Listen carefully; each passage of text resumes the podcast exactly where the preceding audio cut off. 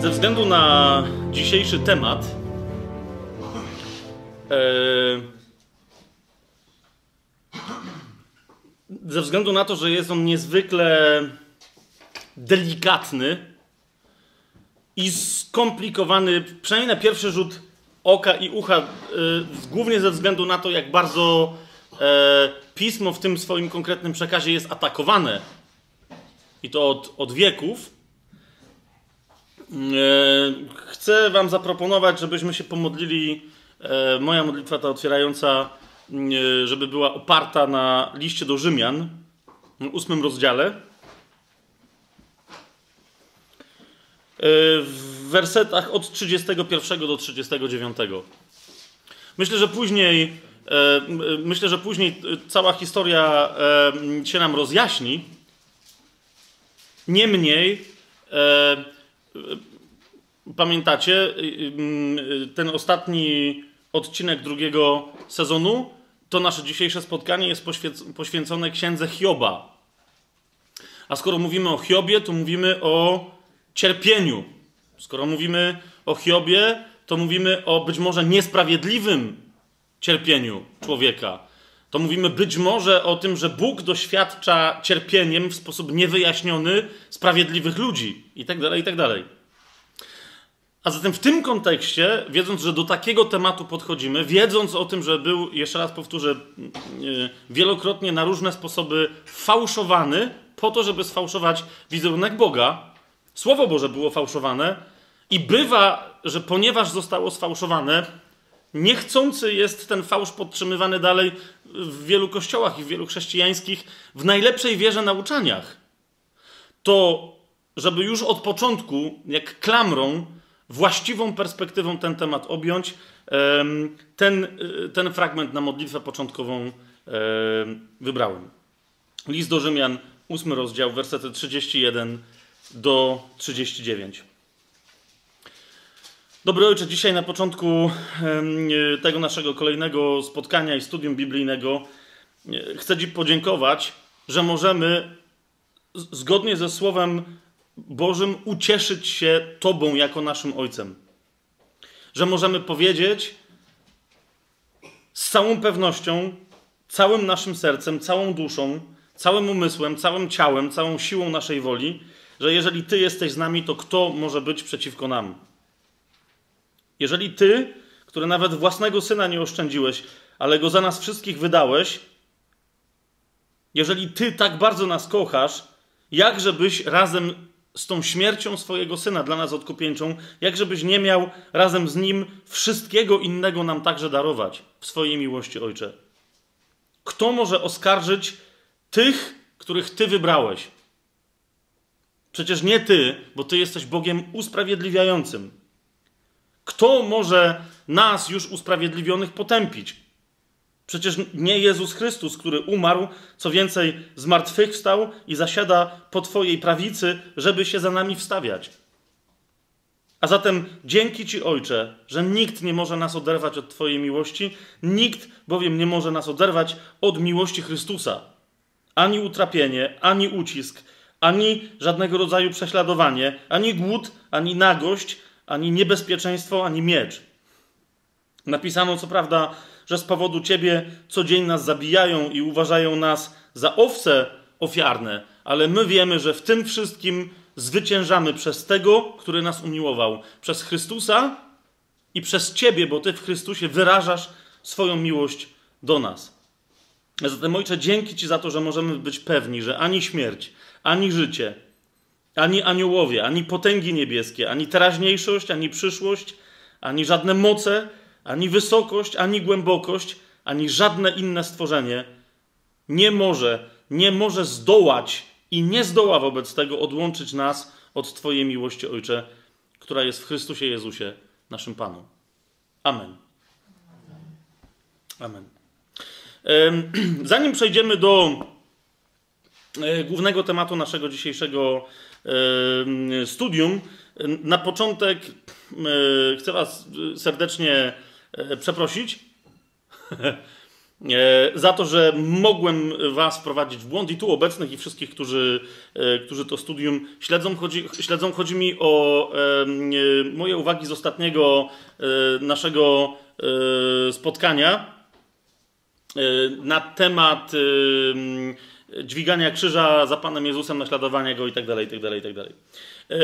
Nie chodzi mi o to, że jakby jakiś błąd był w całym rozumowaniu, e, ale jak to słusznie Tymek e, zauważył od razu, śledząc e, już wtedy na żywo to, co mówię, i również jeden z, z widzów, ze słuchaczy tajemnego planu, jak powiedziałem, że chodziło o ten fragment z Ewangelii Łukasza w dziewiątym rozdziale, Odpowiadam y, y, i od razu się do tego odnoszę już, już teraz, dlatego że w pewnym sensie ten fragment y, także do tego, o czym dzisiaj będziemy mówić, się również odnosi.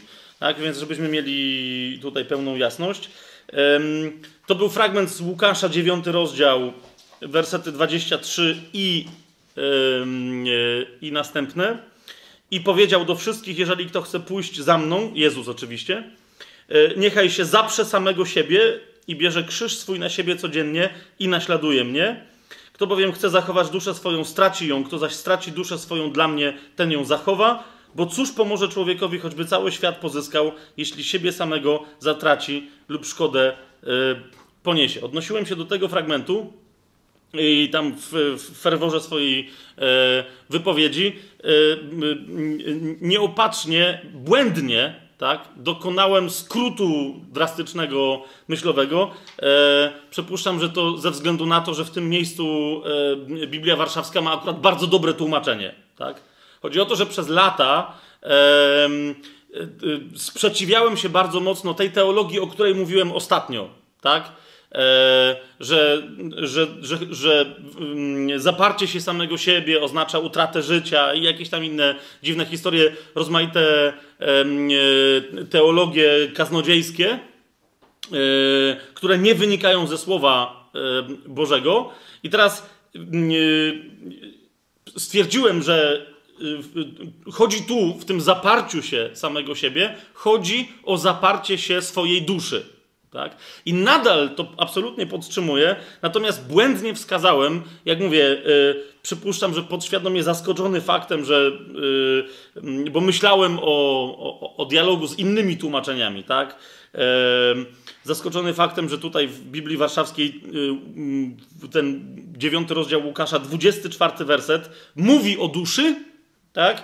A chciałem pokazać, y, że się o duszy nie mówi, no to wskazałem odruchowo 23 werset, że jeżeli kto chce pójść za mną, niechaj się zaprze samego siebie, że w tym miejscu jest mowa o duszy i że tutaj się pojawia słowo psychę.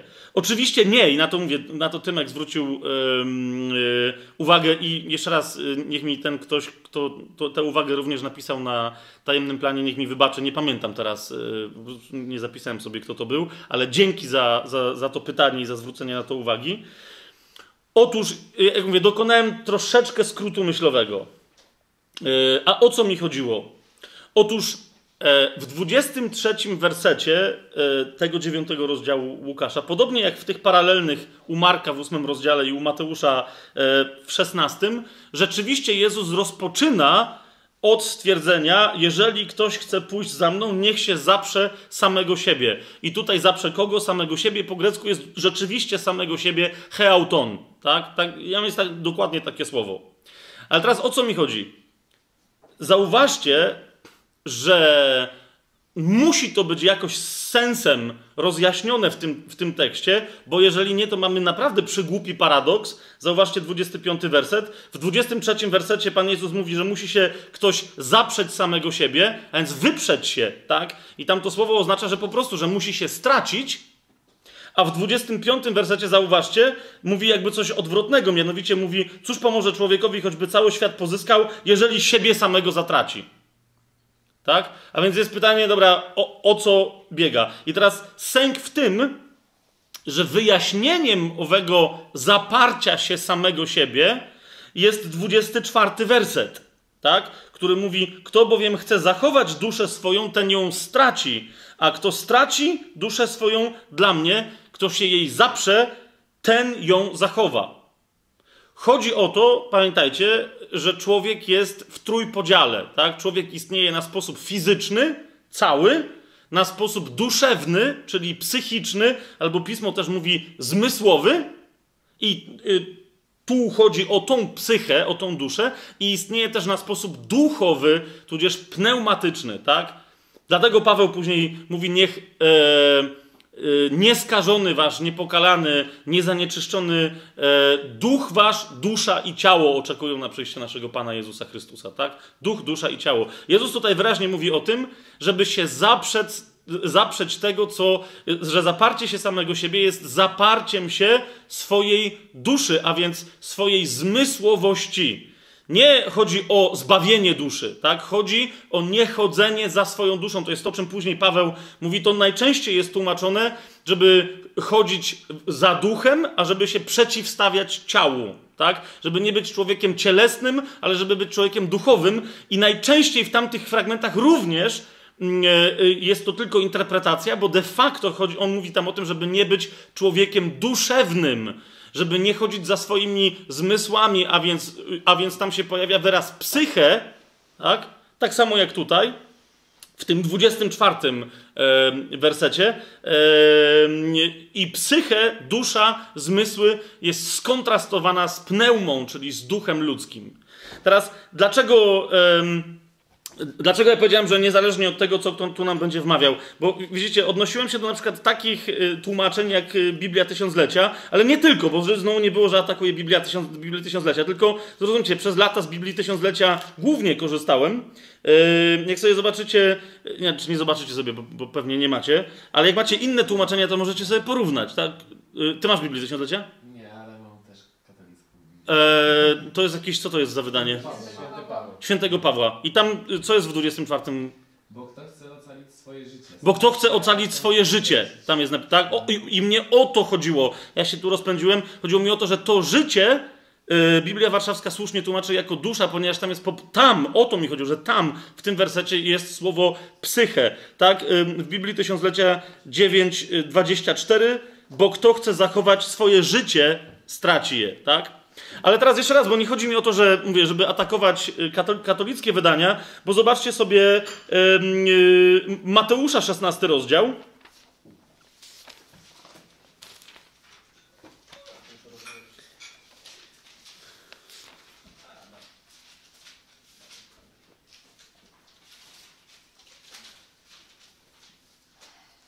I zobaczcie, w 16 rozdziale u Mateusza w 25 wersecie, mimo że u Marka i Łukasza jest dobrze przetłumaczone, tu, nie wiem czy ktoś inny tłumaczył, czy o co chodzi, tu to psyche również pojawia się, nawet w Biblii Warszawskiej, tylko w innej Ewangelii, również się pojawia e, jako życie. Widzicie to? 25 jest, to jest 16 rozdział Mateusza, 25 werset.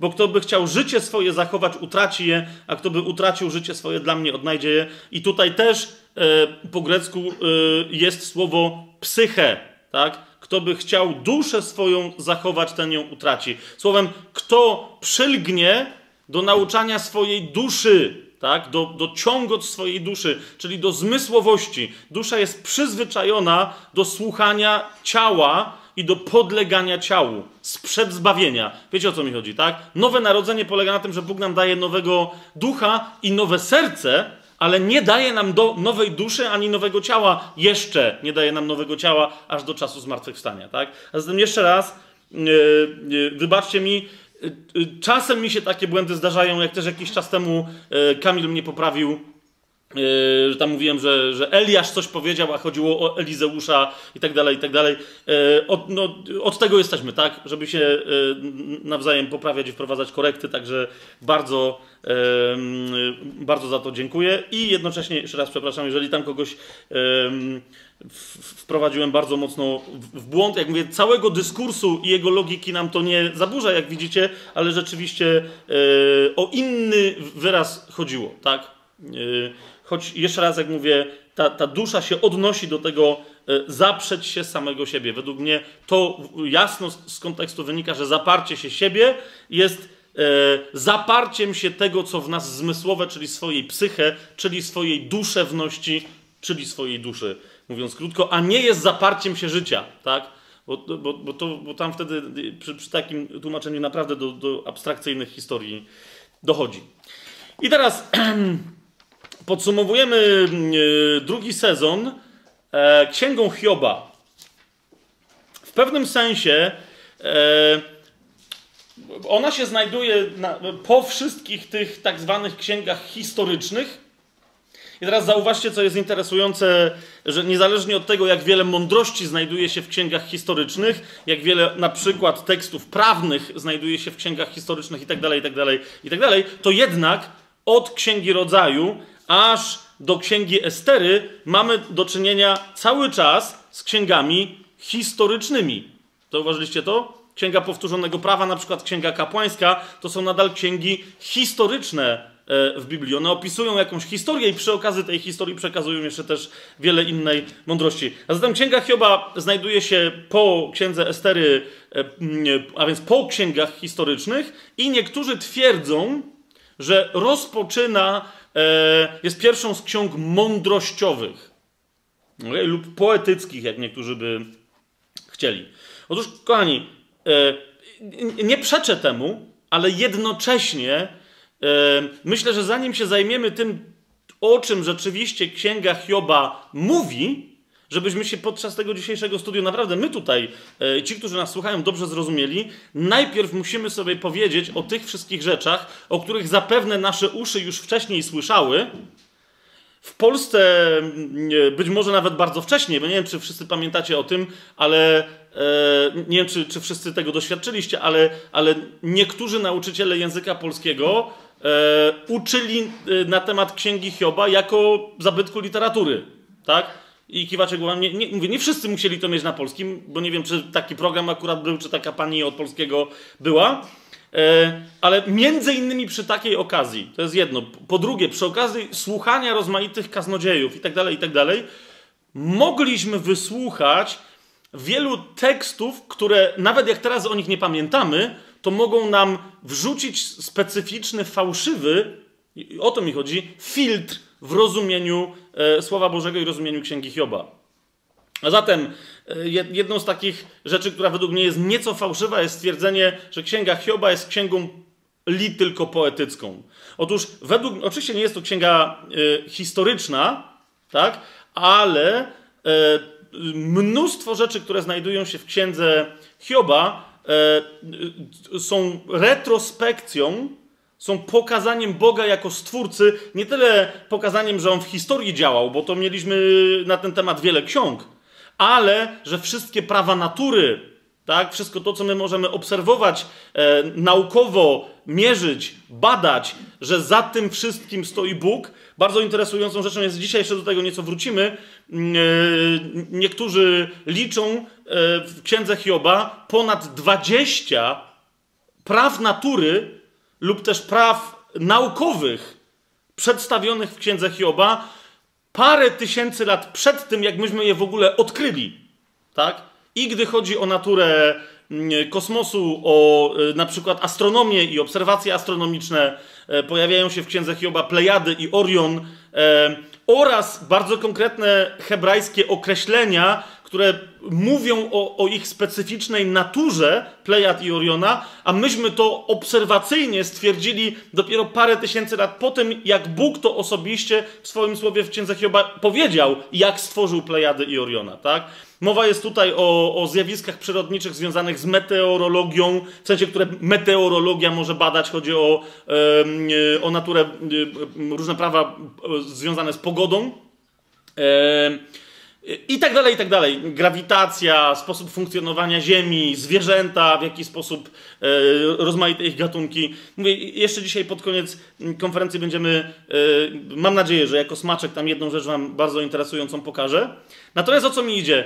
E, chociażby z tego powodu, że mamy tak wiele konkretu i to ten konkret być może, nie wiem, 2000 lat temu mógł być traktowany jak poezja. O to mi chodzi. Tak? Natomiast my dzisiaj, z tą wiedzą, którą dzisiaj mamy, nie możemy już traktować księgi Hioba po prostu jako księgi lit tylko poetyckiej, bo tu jest za dużo, e, jak mówi mój dobry znajomy z Wielkiej Brytanii, tu jest za dużo hard science, tak? tu jest za dużo twardej nauki. Więc naprawdę, jeżeli gdzieś jest w Biblii naprawdę kumulacja hard science, to jest właśnie Księga Hioba, tak? Ale e, mówiąc o tym, co, co fałszywe i co nie, pozwólcie, że ja teraz, e, bo, przygotowując się do tego dzisiejszego spotkania, jak rzadko, e, dosyć sporo czasu poświęciłem nie na wybieranie tego, co istotne z Biblii, ale wyobraźcie sobie grzebanie w internecie, w różnych książkach, żeby zobaczyć, jakie fałszywe historie najczęściej na temat Księgi Hioba się opowiada. I teraz znalazłem parę wspólnych mianowników tych dziwnych zafałszowań. Teraz, jeżeli pozwolicie, ja je wymienię, żebyście zobaczyli, jak to, y, czy właśnie, czy czasem te historyjki nie grają wam też w głowie. Dobra? Otóż tak.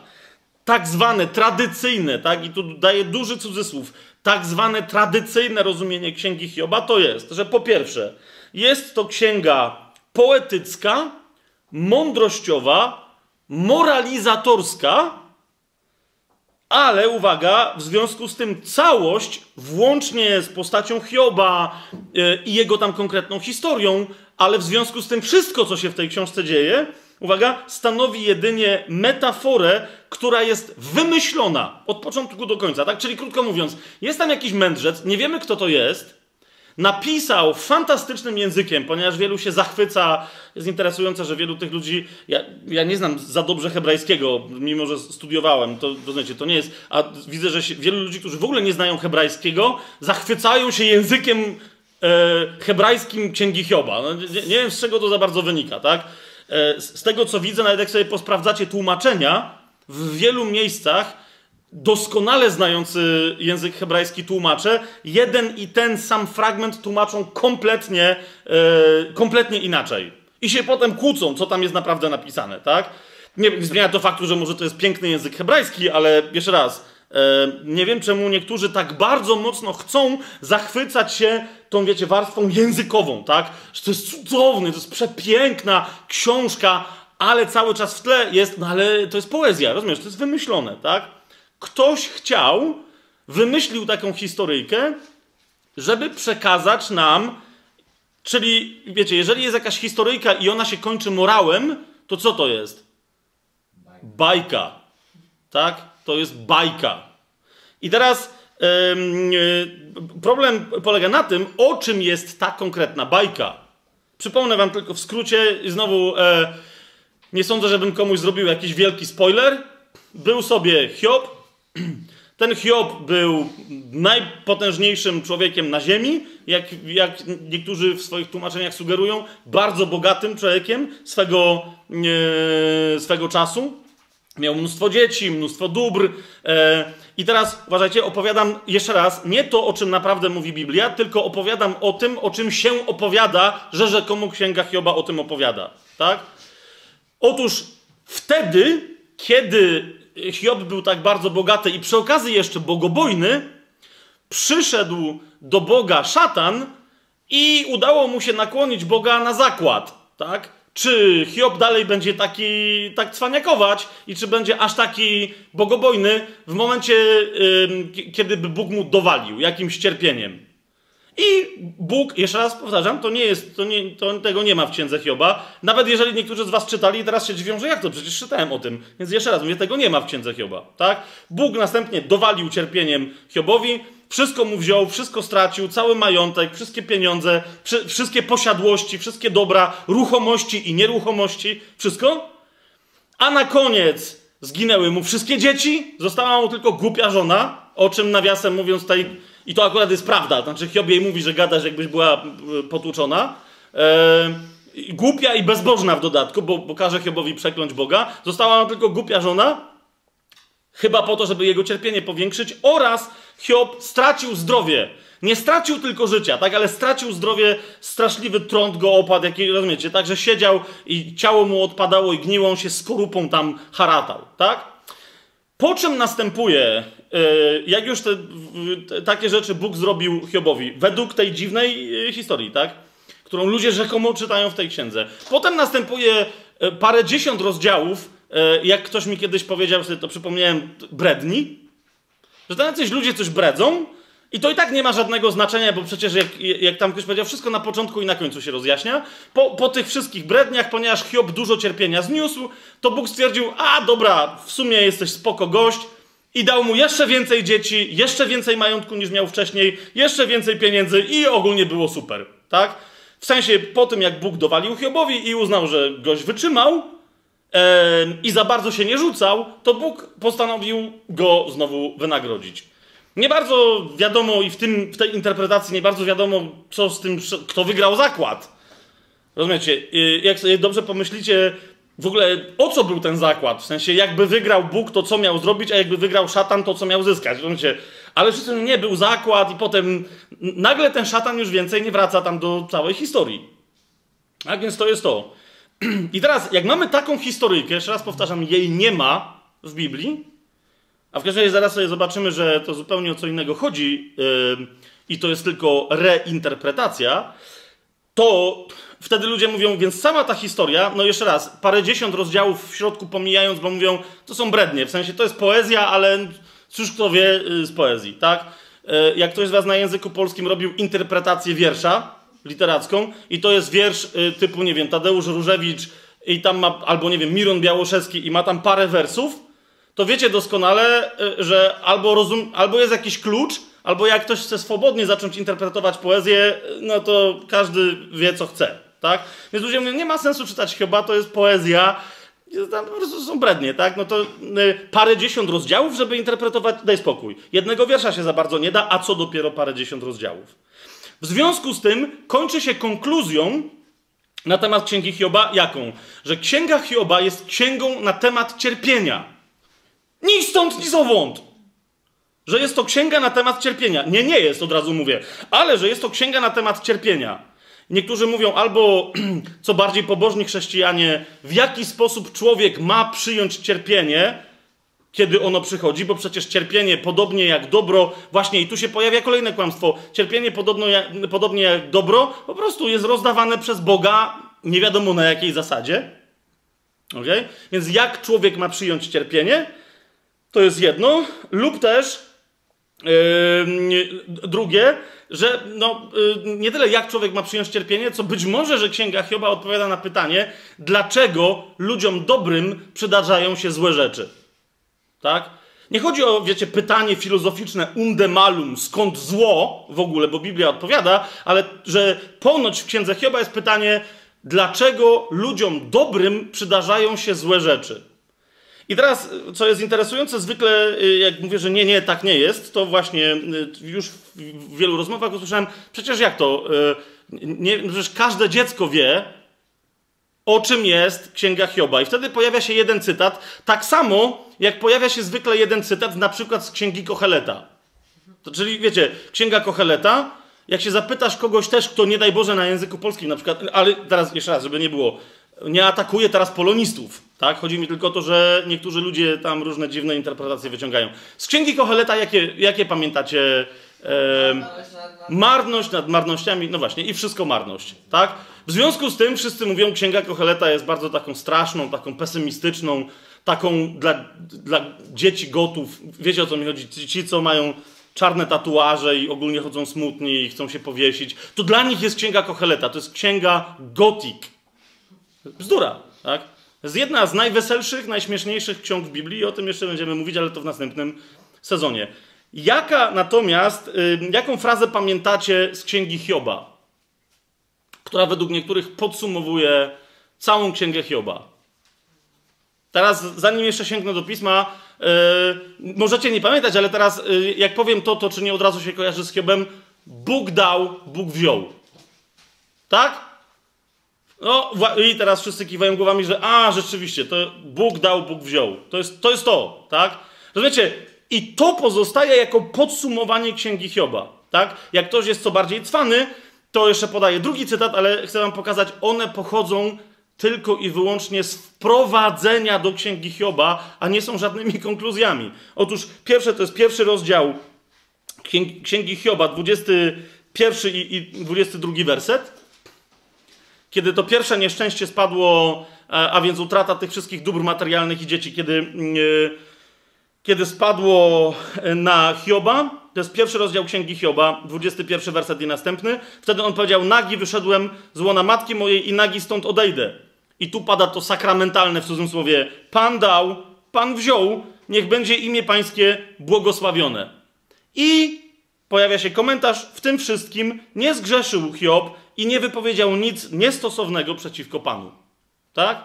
Ale wszyscy się koncentrują na tym, Pan dał, Pan wziął. I potem mówią, o tym jest księga Hioba. Nie fikaj. Masz coś, to dziękuj. Stracisz coś? Aha, trzeba było się cieszyć. Tak czy siak, nie fikaj. Nie mów nic przeciwko Bogu, bo ci jeszcze więcej może wziąć. Siedź cicho, tak jak Hiob. Tak jak Pan dał, Pan wziął i licz na to, że Bóg się nad tobą ulituje i ci zwróci. Taka jest teologia. I, i drugi, y, ten sławny fragment to jest drugi rozdział, dziesiąty werset. Potem, y, po tym, jak, y, jak na Hioba spadła straszliwa choroba, tak? Żona mu powiedziała, czy jeszcze trwasz w swojej pobożności, złożecz Bogu i umrzej? No i on tu jej odpowiedział, mówisz, jak mówią kobiety nierozumne, no czyli mówi, że gadasz jak potłuczona. E, I teraz uważaj, i tu jest ten, ten, ten, ten drugi, mniej znany y, fragment, to, to mniej znane zdanie, ale które bywa do tego wcześniejszego dolepiane. Dobre przyjmujemy od Boga, czy nie mielibyśmy przyjmować i złego? Dobre przyjmujemy od Boga, czy nie mielibyśmy przyjmować i złego? I znowu, w tym wszystkim nie zgrzeszył Hiob swoimi ustami. I na tej podstawie niektórzy budują, uważajcie, dwie teologie i mówią, że o tym jest Księga Hioba, tak? Co ja też tutaj y, zapisałem. Y, jedna i druga teologia, jak się dobrze nad nimi zastanowicie, y, które są rzekomymi odpowiedziami na te pytanie, wiecie, dlaczego dobrym ludziom przydarzają się złe rzeczy, dlaczego, jak przyjmować cierpienie, dlaczego w ogóle dobrzy ludzie cierpią. Obydwie te odpowiedzi rzekomo, y, których udziela Księga Hioba, są przerażające. Tak? Jedna z nich yy, to jest odpowiedź, która naj, najprościej rzecz ujmując, zwróćcie uwagę, gdyby tylko zostać przy tych dwóch fragmencie, tych, tych dwóch zdaniach, która brzmi: Bóg ma prawo igrać z człowiekiem. I co mu zrobisz? Po prostu, tak? Bóg jest prawodawcą, ale ponieważ on jest prawodawcą, je, sam jest ponad prawem. I co mu w związku z tym zrobisz? Po prostu, tak? E, I niektórzy powiadają, przecież Bóg sam, jak sobie otworzycie Księgę Hioba, 40 yy, rozdział, mówią przecież, jak Bóg wreszcie przyszedł po tych różnych debatach, pod koniec tej historii, to jest 40 rozdział, e, to, to przecież to jest dokładnie to, co powiedział, nieprawda? Zobaczcie, 40 rozdział Księgi Hioba od pierwszego wersetu. A Pan zwrócił się do Hioba i rzekł: Czy ten, kto spiera się z wszechmocnym, będzie trwał w uporze? Niechże oskarżyciel Boga odpowie. Wtedy Hiob odpowiedział Panu i rzekł: No tak, jak już mu się Pan objawił, to Hiob wtedy się przymknął i przyjął właściwą postawę. Wtedy Hiob odpowiedział Panu i rzekł: Oto ja jestem nędzny, cóż ja ci odpowiem? Ja rękę swoją na ustach kładę. Raz mówiłem, już więcej nie będę. Już nie powtórzę. Wtedy Pan ponownie odpowiedział Hiobowi spośród nawałnicy i rzekł: Nurze, przepasz swoje biodra jak mąż, ja cię będę pytał, a ty mnie poucz. Czy chcesz rzeczywiście podważyć moją sprawiedliwość?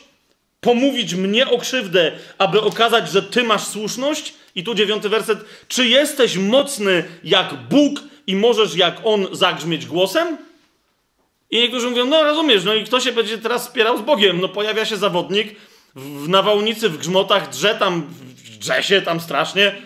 Daj spokój, nie? To jest jedna wersja. Druga wersja to jest wersja tych, którzy mówią, że, że nie, Bóg w ogóle nie igra z człowiekiem, Bóg w ogóle z niczym nie igra. Bóg jest zajęty swoimi sprawami e, i pozwala, i to widzicie o co mi chodzi, że często to są chrześcijanie, którzy tłumaczą w ten sposób księgę Hioba. O to mi idzie, a potem tak w swoim życiu wiele rzeczy tłumaczą. Mówią, nie, Bóg, jak to, chrześcijanie mówią, że Bóg, y, że Bóg się nie interesuje ludźmi. Oni mówią, nie, nie, ale czasem Bóg dopuszcza. To jest to słowo, o którym mówię. Czasem Bóg dopuszcza cierpienie na człowieka. O tym świadczy ten, jeszcze raz w cudzym słowiu, powtarzam, zakład z szatanem. No bo co by to miało oznaczać? Przychodzi szatan i Bóg mówi, no to dobra, no to, no to działaj, no nie? Zwisa mi, co, co, co, co tam się dzieje z Hiobem. Okej, okay, może rzeczywiście, może mu za dobrze jest w tym życiu, działaj. To jest ta druga odpowiedź, która mówi, że Bóg, y, oczywiście ta mniej ekstremalna mówi, że no Bóg czasem dopuszcza, a ta bardzo ekstremalna odpowiedź na przykład deistów y, z epoki oświecenia mówi, mówiła, że w ogóle Bóg się w ogóle nie interesuje światem. Tak? Y, I skoro w innym miejscu Biblia powiada, że Bogiem tego świata jest szatan, a to, to znaczy, że Bóg się tu za bardzo nie interesuje i wszystko de facto jest we władaniu szatana. Tak? Że my po prostu cały czas musimy się z nim zmagać i walczyć, ponieważ to on tu rozdaje, e, rozdaje karty. Jak na kogoś spada cierpienie, no to, to nie Bóg robi. Bóg nie jest taki zły. Niemniej no z jakiegoś powodu jest obojętny. Otóż, kochani, e, już wystarczy, nie? Wszystko to, co teraz powiedziałem, e, ze względu na jeden bardzo istotny niuans, tak? E, to nie są tematy nieporuszane w księdze Hioba. Chodzi mi tylko o to, że nie takie są konkluzje i w ogóle w pierwszym rzędzie i w pierwszej kolejności i na pierwszym miejscu nie o to w księdze Hioba chodzi w ogóle. Tak? Zacznijmy od, od, tej pierwszej kwestii, że Księga Hioba to jest opowieść poetycka. To już o tym mówiliśmy, tak? Jest tak dużo konkretu, że nawet wielu y, tych teologów, takich wiecie, egzegetów, którzy mówią, że wszędzie trzeba dopatrywać się alegorii, oni mówią, że rzeczywiście za dużo jest konkretnych przyrodniczych i fizycznych informacji w księdze Hioba, żeby nie traktować jej dosłownie. A więc, że inne wypowiedzi, które się tyczą kondycji człowieka, jego moralności i tak dalej, powinny być również brane raczej dosłownie niż przenośnie. To jest pierwsza rzecz. Tak? Druga rzecz, na którą chcę Wam zwrócić uwagę, że niektórzy cytują księgę Hioba, żeby potwierdzić jakieś swoje koncepcje, a nie widzą, że w księdze Hioba wypowiada się trzech kłamców. Znaczy, nie chodzi o to, że oni w ogóle kłamią, o tym zaraz sobie jeszcze powiemy, ale wypowiada się trzech tak zwanych przyjaciół Hioba, o których Bóg i, i, oni przedstawiają swoje koncepcje teologiczne, to jest bardzo istotne, a Bóg później powie im: Nie mówiliście prawdy o mnie. A zatem ich teologia, mimo że znajduje się w Biblii, jest w niej zapisana jako teologia fałszywa. Jasne to jest, co mówię? Więc jeżeli ktoś, nie, uważajcie jak cytujecie Księgę Hioba, żeby się, sprawdźcie dokładnie, z jakiego kontekstu bierzecie jakieś twierdzenie, bo może się okazać, że cytujecie teologię fałszywą, o której Bóg powiedział, że jest kłamstwem na jego temat. Jasne? Krótko mówiąc, Księga Hioba pokazuje wiele e, ludzkich argumentacji, które są albo kompletnie kłamliwe, albo nie do końca prawdziwe, a to nadal zafałszowuje obraz Boga. Czy to jest jasne? Co powiedziałem? Trzecia rzecz. Słowo Boże nie pozostawia nam żadnej wątpliwości co do tego, że Hiob jest postacią prawdziwą, że jest postacią historyczną, nie jest postacią wymyśloną. A więc również, że cała jego historia, nie tylko, że on jest prawdziwy, ale że cała jego historia jest prawdziwa. Dla przykładu, otwórzcie sobie proroka Ezechiela. Yy, tak, 14 werset. Yy, rozdział. 14 rozdział. Nawiasem mówiąc, yy, widzicie, yy, już te, te, teraz te dwa fragmenty, które wam yy, chcę pokazać i które chcę wam zacytować, już rzucają bardzo ciekawe światło na temat tego, o czym jest, o czym mówi historia Hioba i czemu księga Hioba znalazła się w ogóle w Biblii. Tak, dlaczego jest dla Boga tak ważna.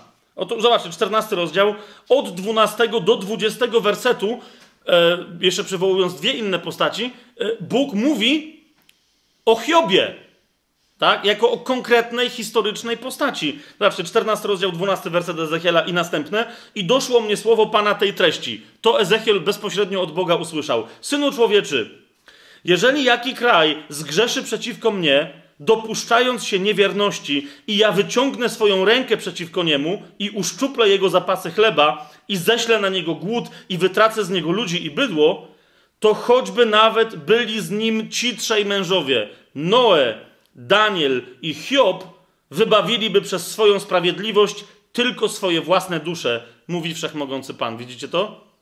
Teraz zwróćcie uwagę, w jakim kontekście i z jakimi dwoma innymi panami jest ustawiony Hiob. Panami, oczywiście mówię po, wiecie, po, po polsku, tak? Nie, że oni tam na czymś panują. To jest Noe i to jest Daniel. O czym nam to mówi? Że również Hiob musiał się znajdować w podobnej sytuacji jak oni. A jaka to była sytuacja? Noe, jedyny wierzący, jedyny sprawiedliwy w całym bezbożnym pokoleniu. Tak? Tylko ze względu na Noego, przypomnijcie sobie te poprzednie nasze konferencje, tylko ze względu na Noego Pan e, ratuje świat. Tak? Ratuje razem z nim parę osób. Pamiętacie to? To jest Noe. Daniel, jeszcze raz, jest, jest prorokiem Pana, gdzie w Babilonie, otoczony fałszywymi kultami, tak? Cały czas atakowany za tę swoją prawdziwą wiarę, wrzucony do jaskini yy, yy, z lwami. Tak? Pamiętacie to? I teraz w takim kontekście jest pokazany, yy, jest pokazany Hiob. Y, zauważcie jeszcze raz, w 20 y, wersecie się pojawia. Na, przy, na przykład, tak? 19. Y, Albo jeżeli bym zesłał zarazę na ten kraj i wylał nań swój gniew w krwi przelewie, aby wytępić w nim ludzi i bydło, to choćby byli w nim Noe, Daniel i Hiob, jaką żywy, mówi wszechmocny Pan, nie wyratowaliby ani synów, ani córek, lecz przez swoją sprawiedliwość wybawiliby tylko swoje własne dusze. Jeszcze raz to powtórzę, nie, wyrato, nie wyratowaliby ani synów, ani córek. To jest a propos tego, jak będziecie czytać, bo, bo, bo, nasze studium ma tylko naświetlić Księgę Hioba i was zachęcić do czytania, a nie ma wam zastąpić czytania, tak? Ale to w tym kontekście czytajcie yy, parę fragmentów o tym, że Hiob stracił swoich synów, synów i swoje córki, ale też fragment, o którym, y, którego, do którego też się jeszcze odwołam, jaka była jego relacja z tymi swoimi dziećmi, bo to jest bardzo, yy, bo to jest bardzo interesujące. A zatem mamy Ezechiela, do którego Bóg mówi, że Hiob jest konkretną postacią, tak samo konkretną jak Daniel czy Noe. Jasne? Zobaczmy sobie jeszcze yy, yy, świadectwo z Nowego Testamentu. To jest y, list y, Jakubowy. W liście świętego Jakuba y, bardzo interesującą informację znajdziemy w piątym rozdziale, y, w dziesiątym i w jedenastym wersecie, a mianowicie, że Hiob, to jest kolejna bardzo ważna rzecz, a mianowicie, że Hiob, niezależnie od tego, z czym się zmagał, i czytając Księgę Hioba, o tym pamiętajcie, że Hiob był prorokiem.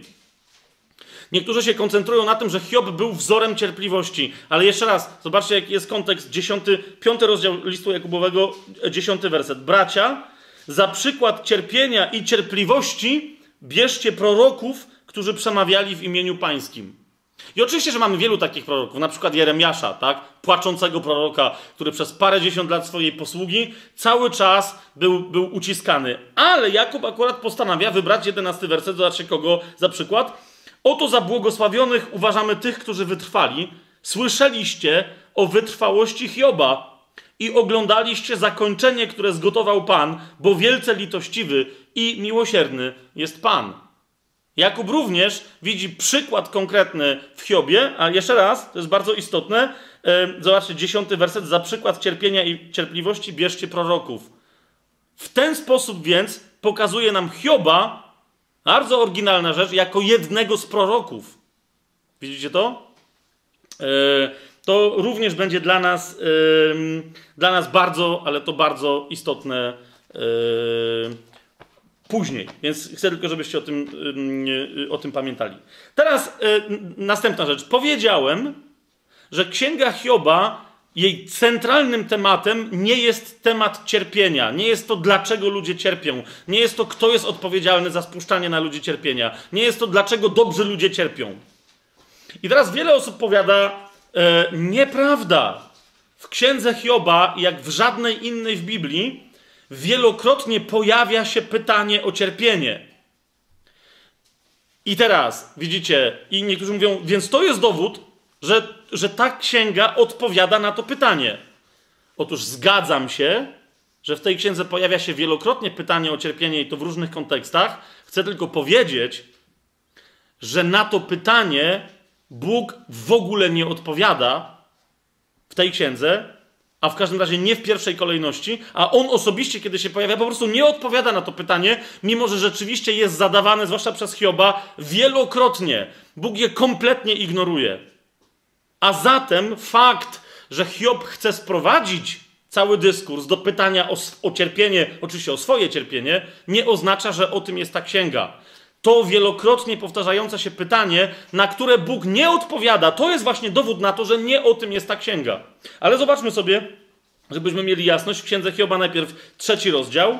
Zobaczcie, bo tu naprawdę pytania padają, no powiedziałbym takie zasadne, tak? Trzeci rozdział Księgi Hioba, yy, jedenasty i dwunasty werset. Bo, bo, wiecie, to jest zaraz, to jest po drugim rozdziale. Tu jest, yy, nawiasem mówiąc, nawiasem mówiąc, yy, to już tak zupełnie nawiasem mówiąc, jak niektórzy próbują też opowiadać, mówią, że Hiob jest przykładem właśnie stoickiego przyjęcia cierpienia. Tak? I się powołują też na księgę Hioba, mówią przecież, y, na księgę Jakuba, mówią, przecież Jakub powiedział, że on jest przykładem cierpliwości. Tak! Hiob jest przykładem cierpliwości w swoim cierpieniu, ale zauważcie, że ta cierpliwość nie oznacza braku reakcji. Hiob się cały czas rzuca i Bóg mu wcale nie wytyka tego jako czegoś złego. Hiob wyraża swoje emocje, jest wściekły, krzyczy na Boga i tych rzeczy Bóg mu nie wytyka. Czy nawet jeżeli to tylko troszeczkę, tak? Rozumie jego cierpienie. Bóg nie ma człowiekowi za złe, jeżeli w tym, czego doświadcza, wobec przeciwności, które na niego spadają, cierpienia, bólu i tak. Bóg nie ma człowiekowi za złe, że człowiek przed Bogiem wylewa swoje serce, wręcz jak potem jeszcze będziemy mówić chociażby o tym, e, chociażby przy okazji studium Księgi Psalmów, to zobaczycie, że Bóg zachęca człowieka do tego, żeby człowiek wylał przed nim wszystko, co ma w sercu, żeby w sobie żadnych emocji nie tłumił. Tak? To żeby to wszystko wypowiedział. I zresztą widać, że Hiob, e, bo niektórzy powiadają, że no przecież zobacz jaka była jego reakcja, tak? Dobre przyjmujemy od Boga, czy nie mielibyśmy przyjmować i złego. I tyle. I pokazują Hioba prawie jakby był jakimś, wiecie, mistrzem jakiegoś durnego zen, tak? Który on siedzi i po prostu om, i, i ciśnie w ten sposób, tak? Nic go nie rusza. Jeżeli by tak było, no to skąd by się wziął w takim razie trzeci rozdział, gdzie Hiob właśnie takie rzeczy krzyczy, jak na przykład w 11-12 wersecie. Teraz zauważcie, to, to, to są pytania wszystkie, które się zaczynają od słowa czemu, dlaczego. I za każdym razem to czemu odnosi się do cierpienia, dlaczego, dlaczego w ogóle ludzie cierpią, dlaczego ja cierpię, dlaczego cierpią ci albo tamci. Patrzcie, trzeci rozdział, jedenasty werset. Czemu nie umarłem już w łonie matki? Czemu nie zginąłem, gdy wyszedłem z łona? Czemu wzięto mnie na kolana? Czemu do piersi, abym je ssał? I on w ten sposób zaczyna, ale skoczcie do 20 wersetu, bo to jest konkluzja tego czemu. Czemu jest dane światło nędzarzowi, a życie tym, którzy są do głębi zgorzkniali? Widzicie to? Jemu chodzi o to, że są zgorzkniali czemu? No, no bo cierpią to po co w ogóle, po co, dlaczego to na nich spada, tak? Zobaczcie sobie rozdział 10. To są bardzo, to jest, temat cierpienia istnieje w księdze Hioba, jeszcze raz powtarzam, ale nie jest centralny. 10 rozdział, 18 werset, tak? Kolejne czemu. Ja nie, nie pokażę wam wszystkich czemu e, w księdze Hioba, tylko pokazuję wam te charakterystyczne. 10 rozdział, 18 werset. Dlaczego wywiodłeś mnie z łona matki? Bodaj bym był skonał, nim mnie ujrzało oko. To, to, to jest to, mówi, po, po co? Po to, żebym cierpiał? To po co? Po to? Dlaczego? Tak? Zobaczcie sobie 13 rozdział. 24-25 werset. 13 rozdział Hioba, 24-25 werset. Czemu zakrywasz swoje oblicze i uważasz mnie za swojego wroga? To jest inaczej sformułowane pytanie. Czemu jesteś ty źródłem mojego cierpienia? Co ja ci zrobiłem? Czy będziesz. A, a Hiob mówi, przecież jestem niczym, tylko mówi to właśnie w tym cudownym, y, genialnym ponoć języku y, hebrajskim. Czy będziesz jeszcze płoszył liść porwany przez wiatr i gonił suche źdźbło? Ty? Dlaczego się znęcasz jeszcze nad liściem i nad źdźbłem suchym? Dlaczego do tego dopuszczasz? 24 rozdział sobie otwórzcie. Tam e, przeczytamy więcej wersetów, żebyście zobaczyli, że naprawdę e, pytanie jest nie tylko dlaczego Bóg, ale właśnie to, to, bardzo konkretnie sformułowane jest to pytanie, na które niektórzy się powołują, dlaczego ludziom dobrym przytrafiają się rzeczy złe. To jest 24 rozdział od pierwszego do 12 wersetu. Zobaczcie. Dlaczego Wszechmocny nie określił czasów karania i ci, którzy go znają, nie widzą jego dni? Chodzi mu o to, że ci, którzy go znają, czyli dobrzy ludzie, tak, którzy są bogobojni, czemu nie zaznają łaski? A tymczasem co się dzieje? No właśnie, od drugiego wersetu czytamy. Niegodziwcy zaś przesuwają granice. Zagarniają trzody razem z pasterzami, w sensie, że kradną te trzody w ten sposób, tak? Osły sierot pędzą przed sobą, woły wdowy biorą w zastaw. W domyśle, że zabili właścicieli, zostawili sieroty i wzięli yy, dobra, tak? Wzięli yy, trzodę tam jakąś, tak? Dalej, ubogich spychają z drogi, wszyscy biedacy na ziemi muszą się ukrywać. Oto jak dzikie osły na pustyni wychodzą do swojej żmudnej pracy, szukając żywności, na stepie chleba dla swoich dzieci. W nocy to są ci, wiecie, to są ci biedni, no to chyba dobrze, tak? W nocy żną zboże na polu i zbierają grona w winnicy bezbożnika. No właśnie, a winnica należy do kogo? Do bezbożnika, a oni u niego ciężko harują. Nocują nago, bez odzieży, a w czasie zimy nie mają okrycia. Zmoczeni są górską ulewą, a nie mając schronienia tulą się do skały. Porywają tu wraca do opisu tych, tych bezbożnych, tak, którym się powodzi. Porywają od piersi sierotę i biorą w zastaw niemowlę ubogiego. A ci znowu chodzą nago, bez odzieży i o głodzie znoszą snopy. Między piwnicznymi murami wytłaczają oliwę, pracują w tłoczni, a jednak są spragnieni. I teraz uważajcie, z miast rozlegają się jęki umierających, ranni wołają o pomstę, ale Bóg nie zważa na modlitwę. Ranni wołają o pomstę, ale Bóg nie zważa na modlitwę. To jest to, dlaczego dobre rzeczy przytrafiają się, złe rzeczy przytrafiają się e, ludziom dobrym. To jest to pytanie.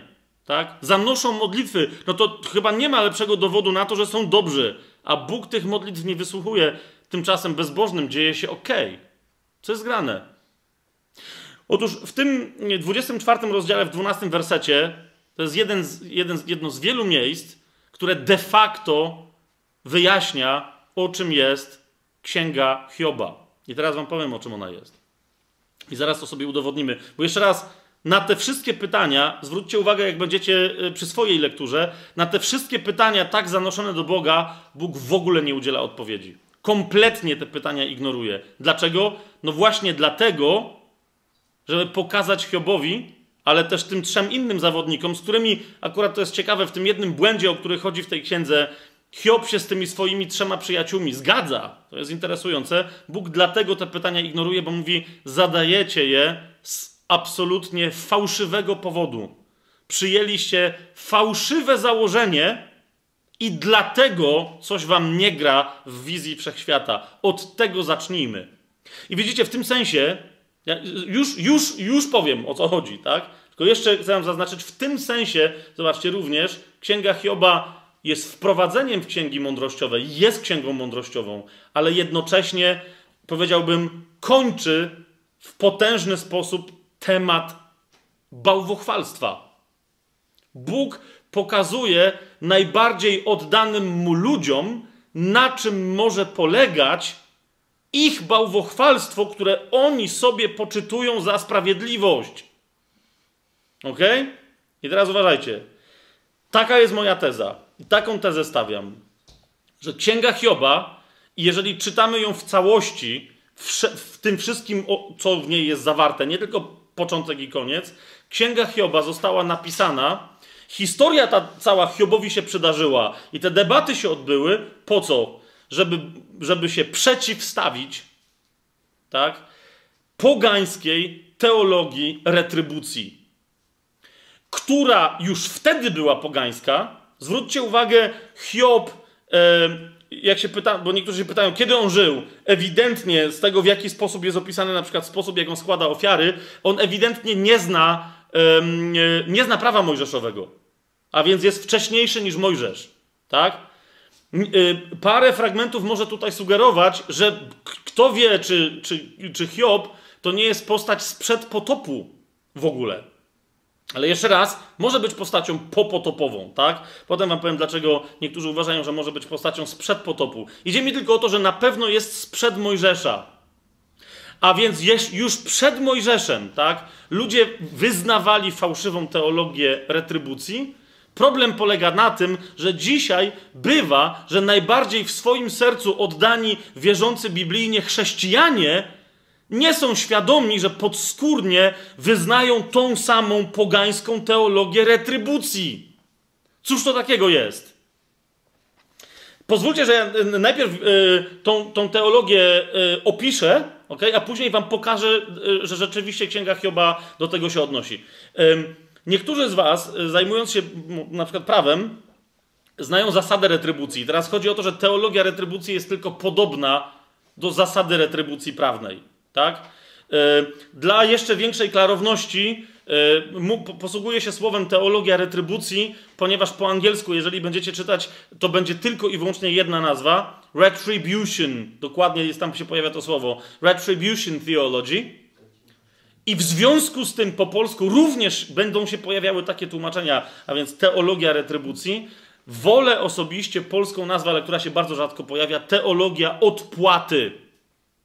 Teologia odpłaty. Na czym polega teologia, pogańska teologia odpłaty? Tak? Jeszcze raz zwróćcie uwagę, o czym mówię. Istnieje absolutnie prawda o tym, że Bóg odpłaca. Tak? Na czym więc polega pogańska wersja? Otóż Słowo Boże mówi, że Bóg przyjdzie w przez siebie wyznaczonym czasie z odpłatą w różnych momentach do różnych ludzi. Tak? Biblia nie mówi, że nie będzie odpłaty. Wyraźnie mówi, że będzie odpłata. Że wszystkie uczynki, dobre i złe, tych, którzy są niezbawieni, będą osądzone, a tych, którzy przyjęli zbawienie od Chrystusa, nadal staną przed Trybunałem Chrystusa i również, jak Paweł do Koryntian pisze, również staną przed Trybunałem Chrystusa, żeby, żeby on mógł pokazać im, jaką wartość miały ich uczynki dobre i złe po tym, jak przyjęli zbawienie. Tak? A więc Bóg jest Bogiem odpłaty. Na czym polega pogańska teologia odpłaty? Najprościej rzecz ujmując. Po pierwsze, poganie wierzą, ci, którzy wierzą w Boga, na, na swoje różne sposoby, że Bóg musi odpłacić człowiekowi, po pierwsze, w życiu tym doczesnym, za to, co robi złego i za to, co robi dobrego, w tym doczesnym życiu. Tak? To jest po pierwsze. Bóg musi odpłacić w życiu doczesnym. Po drugie, Bóg musi, bo takie jest prawo, najczęściej odpłacić w skali 1 do 1. Jasne jest to, to, to, co mówię? Bóg musi odpłacić w skali 1 do 1. Ja to sobie to zapisałem, bo sprawdzałem różne wersje e, tej religii odpłaty, bo to jest cała religia fałszywa. Rozumiecie? Nie tylko teologia. I e, po trzecie i najważniejsze, i tu uważajcie, na czym, na czym polega bluźnierstwo tej teologii. Otóż to prawo jest tak mocne, że Bóg, no właśnie, musi go słuchać. To jest bardzo istotne, tak? Że to prawo odpłaty jest tak mocne, że Bóg musi go słuchać. Przykład? Ponieważ istnieją e, różne wersje tej teologii, a w, w Polsce my dzisiaj mamy ludzi, którzy ją wyznają na różne sposoby. Po- W tym są straszne wersje e, tej teologii i są bardzo, wydawałoby się, optymistyczne wersje tej teologii. Podam wam najbliższy z brzegu przykład. Sekret lub też tak, zwana, e, tak zwane prawo przyciągania. Jeżeli ktoś z Was miał do czynienia jakkolwiek ze środowiskiem tak zwanego rozwoju osobistego, to musiał się otrzeć w taki czy inny sposób o prawdy głoszone na temat prawa przyciągania. Tak? Tam jest powiedziane o tym, że człowiek musi spełnić pewne warunki. I teraz zwróćcie uwagę, człowiek musi spełnić pewne warunki, tak? Że musi się dobrze czuć, musi zawsze zachowywać tam e, dobry humor, plus musi sobie wizualizować to, czego chce, i kiedy te warunki spełni, Bóg nie ma innej możliwości, jak tylko musi zmaterializować to, co ten człowiek, jeżeli tylko on wypełni warunki, rozumiecie o co chodzi? Jeżeli on nie wypełni, to Bóg, je, to Bóg musi tego wysłuchać. I dlatego e, niektórzy e, powiadają, że a no, możesz sobie te siły nazywać jakkolwiek. Ponieważ ważniejsze jest to prawo niż ta siła. I dlatego niektórzy mówią, że Bóg to jest Bóg, ale jeżeli sobie zamiast tego powiesz wszechświat, no to po prostu we wszechświe, wszechświat rządzi się prawem przyciągania, a zatem, jeżeli tylko ty zachowasz prawo, to wszechświat musi cię słuchać. Bóg Kapujesz? Bóg musi cię słuchać. Ja mówię, no to jest taki Bóg, tak? Możesz powiedzieć Bóg, możesz powiedzieć wszechświat, możesz powiedzieć energia, możesz sobie to nazwać jak chcesz. Chodzi o to, że istnieje siła stwórcza we wszechświecie, ale zauważ, jak pokątnie tutaj człowiek sam siebie ubóstwia, ale jeżeli ty znasz zasady i do tych zasad się stosujesz, to ta siła absolutnie nie jest suwerenna i musi słuchać ciebie. Krótko mówiąc, kto w tej sytuacji jest prawdziwym Bogiem? Człowiek. Więc przykład jeden to jest sekret. Inny przykład prawo karmy. To jest dokładnie to samo. Niektórzy powiadają, hej, zaraz, ale tam wiesz, y, człowiek nie, zaraz w tym doczesnym życiu. Oczywiście, że w doczesnym życiu dostaje dokładnie to, na co sobie zasłużył. Oczywiście, że tak. Tyle tylko, że to doczesne życie ma, wiecie, wiele wcieleń, bo tam dlatego pojawia się prawo reinkarnacji. Zgadza się? Ale to jest to, tak? Jeżeli ktoś przeginał w jednym życiu, to w drugim się urodzi jako świnia, tak? Jeżeli był szlachetny jako ta świnia, to urodzi się jako szejk i tak dalej, i tak dalej, tak? Tam po prostu będzie miał dobrze. E, w zależności od tego, co masz, jak, e, no właśnie, na ile poznałeś prawa i jak działasz według tych praw, to jest bardzo istotne, zostaniesz za to wynagrodzony. I dlatego, widzicie, wielu z tych, e, no wykwitem powiedziałbym, wiary w prawo karmy w pewnym momencie e, stał się, ja wiem, że teraz będzie to duże uproszczenie, ale jednak stał się e, dosyć logicznym i uczciwym wykwitem stał się buddyzm, tak? Który wręcz uważa siebie w niektórych odmianach w ogóle za mm, niereligię, ponieważ nie uznaje istnienia Boga, tylko mówi wyraźnie o tym, e, mówi o oświeceniu, zrozumieniu prawa, tak? Ten, kto dozna oświecenia, kto wejdzie w stan nirwany, wyrwie się z tego, z tego przeklętego kręgu, tak? E, skutków swoich wcześniejszych e, uczynków. Okej, okay, to jest też hinduizm, ale chodzi mi o to, że buddyzm przynajmniej powiedział, po co ci jest Bóg potrzebny, tak? Jeżeli istnieje takie prawo, to ono może być bezosobowe, to nie ma żadnego znaczenia. Nie byłeś miłosierny, masz wpałę w następnym y, życiu. Byłeś miłosierny, dobry dla ubogich i tak dalej, w następnym życiu masz nagrodę. A i tak musisz zrozumieć, że dzięki świadomości możesz się z tego, odpowiedniej świadomości możesz się z tego wyrwać, bo to jest błędne koło. De facto, jeszcze raz, masz tutaj w prawie karmy taką samą zasadę, pogańską zasadę retrybucji. Dzieje apostolskie, bardzo interesująco, nie tylko dzieje, bo w wielu miejscach ona jest opisana, ale dzieje apostolskie w tym klasycznym takim, powiedziałbym, wydarzeniu opisują dokładnie tę zasadę retrybucji, tak?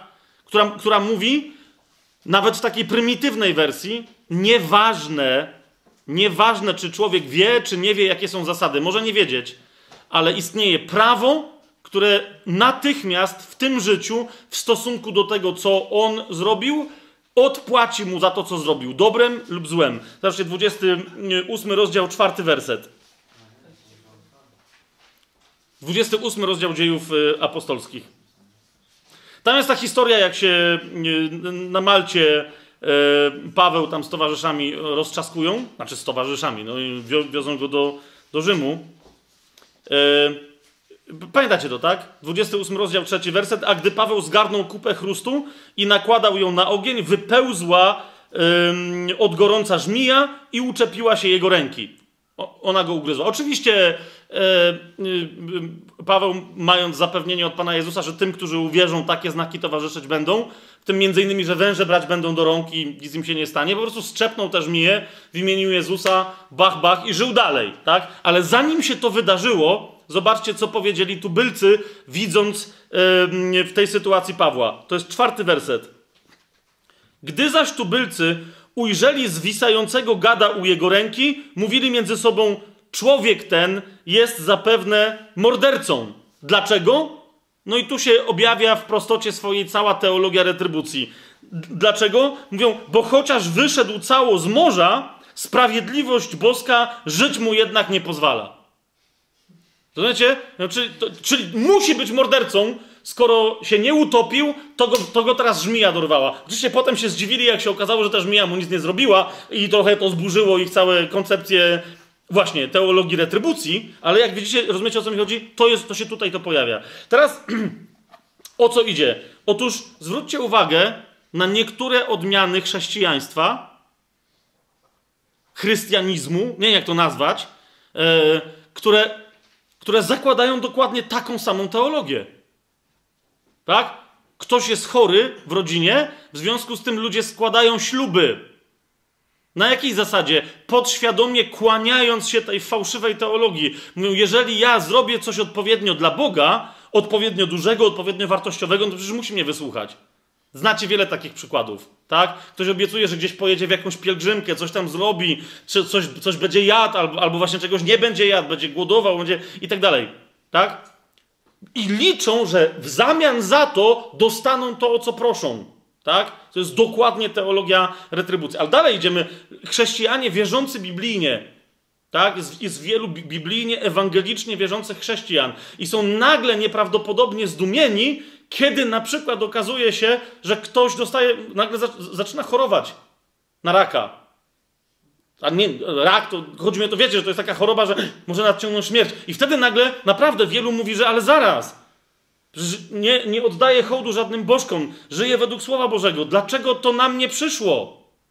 I wtedy niektórzy im odpowiadają, Hiob, wiesz, Bóg dał, Bóg wziął, e, cierpliwie przyjmij, możesz wziąć od Boga dobro, przyjmij też zło i te wszystkie brednie. Tymczasem nie widzą czego? No właśnie tego, że ten człowiek myśli teologią retrybucji. Mówi zaraz, przecież byłem we wszystkim w porządku z Bogiem. To czemu on mi się odpłaca czymś takim? Co jest grane? Ok? Zauważcie, teraz powiem kontrowersyjną rzecz, ale jednak uważam, że mnóstwo ludzi z tego takiego, powiedzmy, z, z, zupełnie z niewiary, albo na przykład z pewnych takich, yy, yy, z pewnych odmian chrześcijaństwa, nagle mówią, że nawrócili się i przechodzą na wiarę biblijną, wywalają wszystkie bożki z domu, jak powiadają i tak dalej, przyjmują wiarę w Jezusa Chrystusa, ba, idą do wody, mówią chrzest, to prawda. De facto dlatego, że są wyznawcami pogaństwa. I teraz patrzycie na mnie zszokowani. Otóż według mnie osobiście yy, jeden przypadek taki przynajmniej znam, lidera po, po sporego kościoła, z którym dopiero, rozumiecie, który yy, yy, mówi mi ta osoba, że od paru ładnych lat nie słyszy Boga. Od już paru ładnych lat. Dlaczego? Dlatego właśnie, że nie mogła sobie uświadomić, że pewne wydarzenia z jej życia sprzed parunastu lat, teraz, które zaczęły się znowu jakoś powtarzać, y, de, de facto po, złamały w niej co? Teologię retrybucji. Otóż ta osoba, jak powiedział, od, od, od, odeszła od Kościoła katolickiego, de facto bardzo głęboko, w prawie że podświadomym, ale nie do końca przekonaniu, że po prostu bycie w kościele katolickim to jest coś złego, ale teraz, jak pójdzie w jeszcze bardziej biblijną wiarę, jeszcze bardziej ewangeliczną, to teraz wreszcie będzie w porządku z Bogiem. W związku z tym, no ma chyba prawo yy, spodziewać się jakiegoś blessingu. Rozumiecie, o co mi chodzi? I to, to wcale nie jest śmieszne, bo ja się, jeszcze raz mówię, ta konkretna osoba, o której myślę, wykazała się przynajmniej fantastyczną odwagą osobistą, tak? Że się, że, że się zgodziła, y, zaproponowała to spotkanie ze mną. Naprawdę siedzieliśmy parę godzin i do niej powoli zaczęło docierać właśnie to, że, że, że, że, że to był jej najgłębiej tkwiący w sercu fałszywy Bożek. Nie, że ona ma prawo się spodziewać, jak mówiła, tak? E, ale że ona musi od Boga otrzymać przychylność. Musi ją otrzymać, bo już przecież wszystko w swoim życiu wyczyściła. I, jeszcze raz w tym sensie uważam, że to jest bardzo wielka odwaga, ale ile osób de facto taką ma intencję głęboko gdzieś w sobie, żeby przyjść do nawrócenia, żeby przyjść do chrztu, mówią, o i teraz, teraz to jest wreszcie to, o co, no to teraz już Bóg naprawdę mi niczego nie zarzuci. Naprawdę robię wszystko literalnie zgodnie z Biblią. I co oczekują? Że zmieni się ich sytuacja życiowa, materialna, zdrowotna itd., tak itd. Tak? Dlaczego? No bo y, nie chcą tego powiedzieć wprost, nie, ja wszystko z rąk Boga przyjmę, ale tak naprawdę głęboko w sobie mają takie przekonanie, ale ej, no ja ze swojej strony robię już wszystko dobrze. To chyba mi się należy, co? Jeszcze raz, jeszcze raz. Yy, sam wielokrotnie, żeby to było jasne, nikogo nie oskarżam, ale sam wielokrotnie w sobie non-stop taką postawę znajduję. Tak? Dlaczego? Dlaczego w momencie, kiedy akurat miałem mówić do jakichś ludzi o uzdrowieniu, nagle coś mi się zrobiło na oku? Dlaczego? I teraz i pierwsze co miałem w sobie wkurzenie na Boga, że aha, no to będę teraz fajnie, teraz będę mówił o uzdrowieniu. Pierwsze pytanie padnie, a to z oka nie możesz sobie uzdrowić? To co ty w ogóle do nas gadasz, tak? Mam też od paru innych osób takie świadectwo. O, to akurat jest nic. Reinhard chyba opowiadał, jak kiedyś pojechał, dobrze mówię, y, Madzia? Prze przeleciał tam pół Stanów Zjednoczonych, żeby coś tam głosić. Dopadła go, rozumiecie, dopadło go rozwolnienie, gorączka, wszystko naraz, tak? I stwierdził, aha, fajnie, a y, nabożeństwo było całe reklamowane jako nabożeństwo uzdrowieniowe, tak? I ma przyjść modlić się o uzdrowienie gość, który jest totalnie rozłożony i jedyna myśl, jaką ma wchodząc na scenę, to jest, gdzie jest najbliższa toaleta, no nie? Jakbym musiał lecieć. Kapujecie, co się dzieje? I teraz, y, dobra, Reinhardt nie powiedział, że akurat miał w sobie jakieś tego typu wyrzuty, nie o to mi chodzi, ale wielu innych w tej sytuacji domyślacie się, no po prostu mogłoby nagle mieć wyrzut do Boga, że ej zaraz, no to posyłasz mnie, czy mnie nie posyłasz? Czemu sobie ze mnie robisz jajka wielkanocne? Co jest grane? Tak? Teologia retrybucji. Bóg chce wyraźnie powiedzieć, nie tak jest.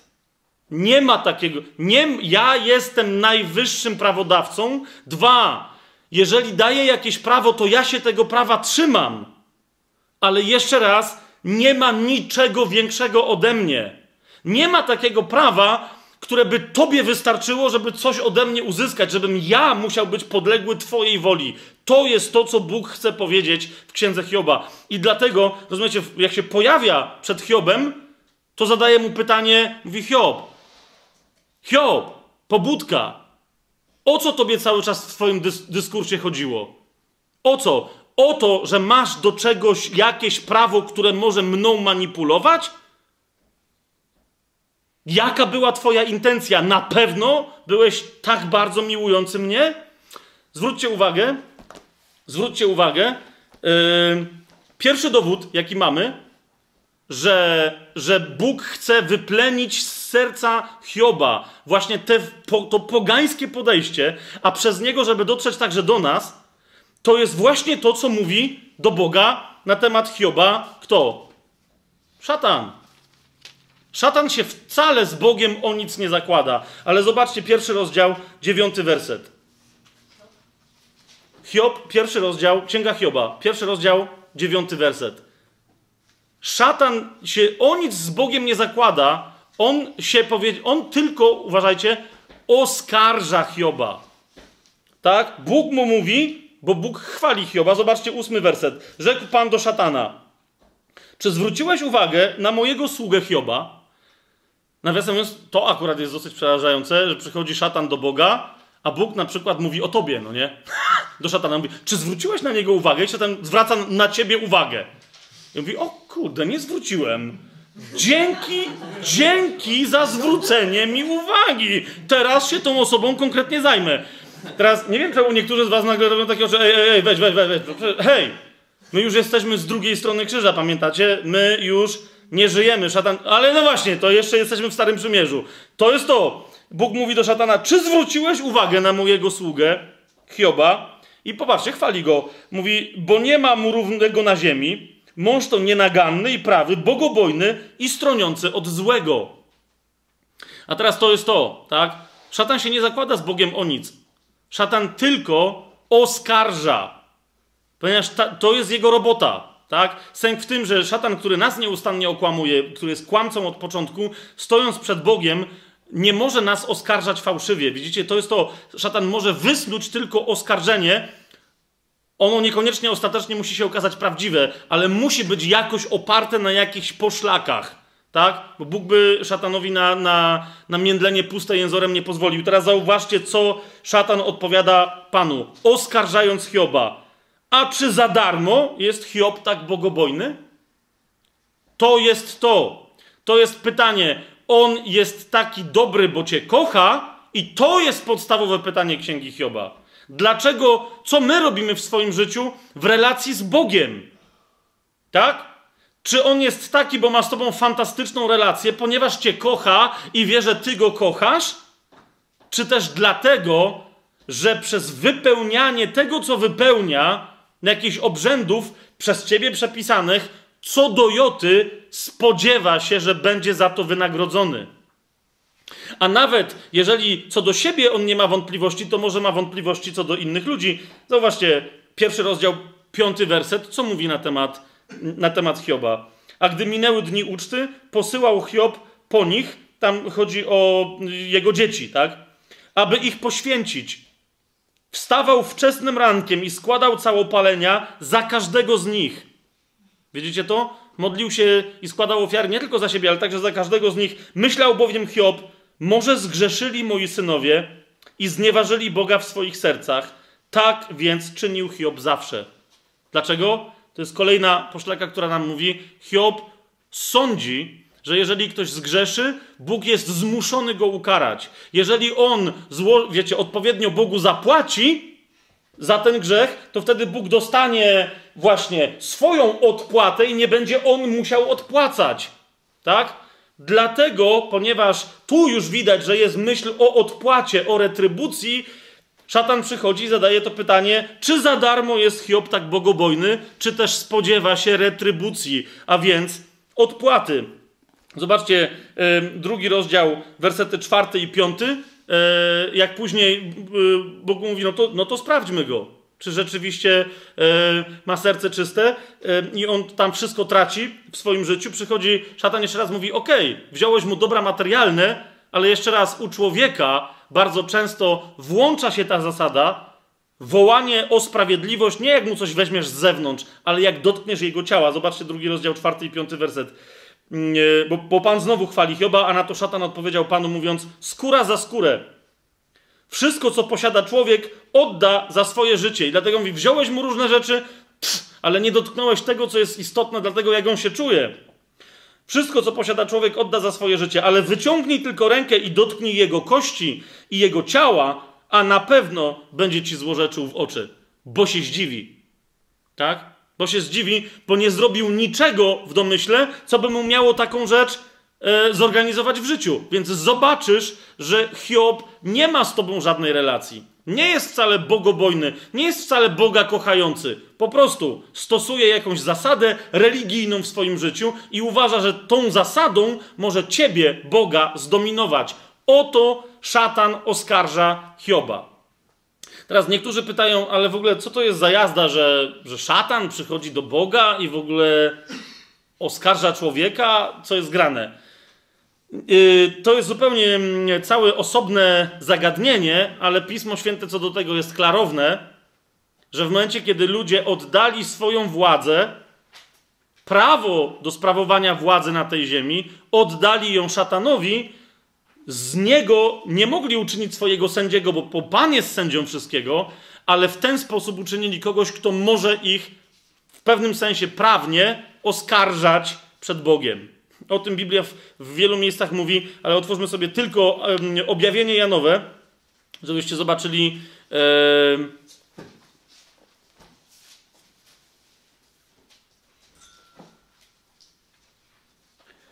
że ta prawda jest tu potwierdzona, to jest, to jest 12 rozdział, 10 y, werset objawienia Janowego. Od razu, bo nie chcę pokazywać wielu innych momentów o tym, że szatan oskarża człowieka, już tu was postraszyłem, siebie trochę też postraszyłem. Co by to było, jakbyśmy dalej tkwili w takiej pozycji, że szatan mógłby przyjść i nas oskarżać, co? Co by to było? Natomiast my, będąc z drugiej strony krzyża, przyjmując Chrystusa w wierze do swojego życia, przyjmując chrzest, w ten sposób po prostu umierając dla grzechu, E, no właśnie, szatan po prostu, tak? Jak mówi Słowo Boże, my. co on może oskarżać? Trupa? O co?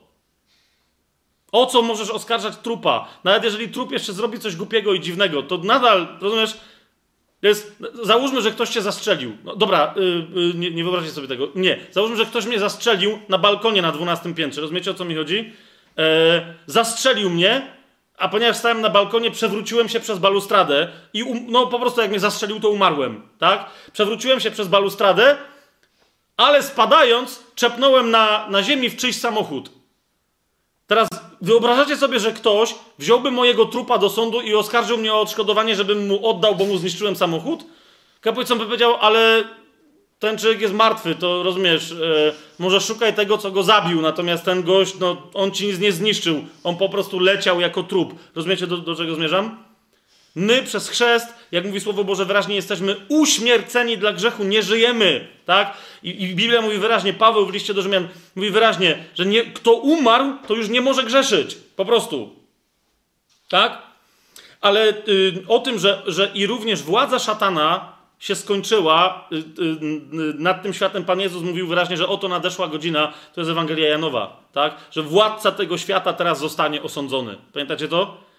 To, to jest to, mówi, że sąd nad światem nie polega na tym, że ja was będę sądził, ale, ale, ale że, że, że wasz oskarżyciel będzie osądzony. I o tym też mówi, no to nie był dokładny teraz cytat, chodziło o to, żeby szybko przeskoczyć do objawienia Janowego. Zobaczcie, 12 rozdział, 10 werset e, objawienia, tudzież apokalipsy Janowej. Usłyszałem donośny głos w niebie mówiący: Teraz nastało zbawienie i moc i panowanie Boga naszego i władza Chrystusa Jego. Dlaczego? Bo zrzucony został oskarżyciel braci naszych, który dniem i nocą oskarżał ich przed naszym Bogiem. To jest to, tak? Ehm, szatan jest posłużę się językiem, nie wiem jak, jak teraz kibice, czy tam, wiecie, Hulsi i tam inni zawodnicy tego typu, jak, jakim teraz językiem mówią, ale jeszcze w czasach, jak mnie to bardzo interesowało, wszyscy byli przekonani, e, że najgorszy typ człowieka na świecie to jest konfident, tak? Szatan jest konfidentem w tym sensie, rozumiecie o co mi chodzi? To, to, to, to był skarżypyta, to jest gość, który le, po prostu co zobaczył u kogo złego, leciał z tym do Boga. Teraz na czym polega dobra nowina? Na tym, że Bóg nienawidzi konfidentów. że się tak wyrażę, tak? Po prostu całej tej roboty szatana Bóg nienawidził, tyle tylko, że szatan miał prawo, aż do momentu, kiedy się nie wykonał tajemniczy Boży plan, tak? Każdy z nas może z miejsca zacząć swobodne życie, mieć świadomość, że przestał być oskarżany przez szatana w momencie, kiedy przyjmie zbawienie od pomazańca Bożego, Chrystusa Bożego, którym jest Jezus. To jasna sprawa, tak? O tym mówi yy, między innymi właśnie objawienie 12, rozdział 10, werset. Tak? tak, szatan oskarżał, ale już nie oskarża tych, którzy się dali przybić razem z Chrystusem do krzyża i którzy z martwych wstali razem z Nim duchowo i już zasiadają na wyżynach niebieskich po prawicy Ojca. Jasne to jest? Niemniej, zwróćcie uwagę, wciąż żyją ludzie, którzy żyją w stanie w takim, w jakim żyją, niezbawieni, i tych ludzi szatan nadal jeszcze oskarża, tak? I nie tylko przed Bogiem, ale również do nich przychodzi, ba, to jeszcze do nas się nawet ośmiela, do ludzi zbawionych, tak? I odrodzonych duchowo, do nas się jeszcze ośmiela czasem przy, przyłazić i coś bredzić, tak? Tyle tylko, że to wtedy, wiesz, y, bywa, że mówisz w imieniu i nawet nie, nie kończysz, tak? Że w imieniu Jezusa coś tam, mówisz w imieniu jest Bóg, cisza, tak?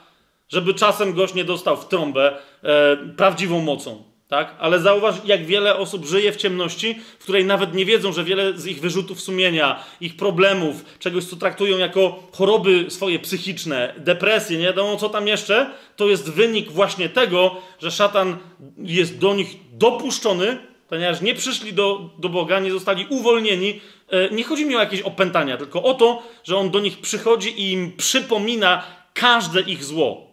Rozumiecie o co mi idzie? Zwłaszcza to, którego się najbardziej wstydzą. Tego typu rzeczy, tak? Także zranienia, zło, które inni wy wykonali przeciwko, on ich też o to oskarża.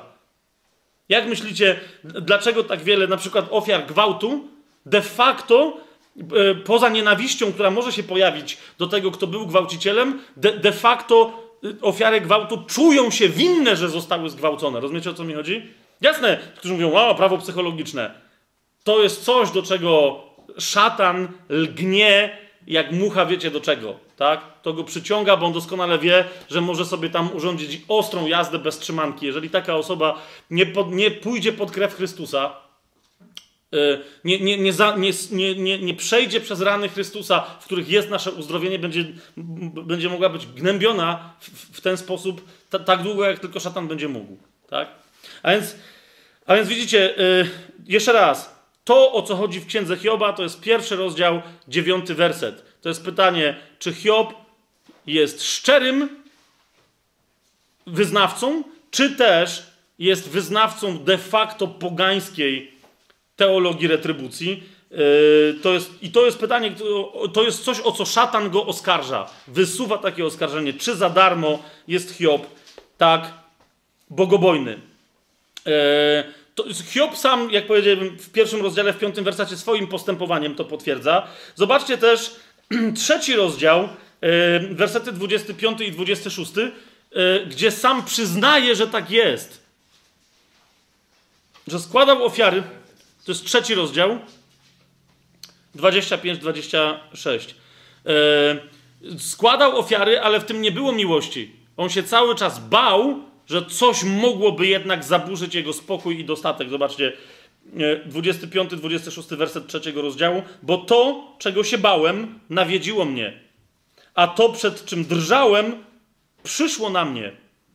Jeszcze nie wytchnąłem, jeszcze się nie uspokoiłem i nie odpocząłem, a znów przyszła trwoga. Jeszcze raz, widzicie, to jest to. Hiob składa ofiary nie dlatego, że kocha Boga. Hiob składa ofiary, żeby nie przyszło na niego to, czego się bał, i o tym właśnie mówi, że przyszło. Widzicie to tutaj? Myślę, że jest to dosyć wyraźne. Ale teraz jeszcze zwróćcie uwagę na interesującą rzecz. Otwórzmy sobie księgę Hioba, 41 rozdział, bo musimy naprawdę e, ten case mocno e, uzasadnić, tak? To jest y, księga Hioba, 41 rozdział, 7 werset.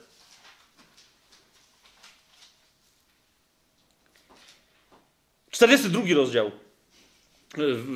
Wybaczcie. 42 rozdział, 7 werset. Tam bardzo ciekawą rzecz y, mówi Pan, ja już o tym wspominałem.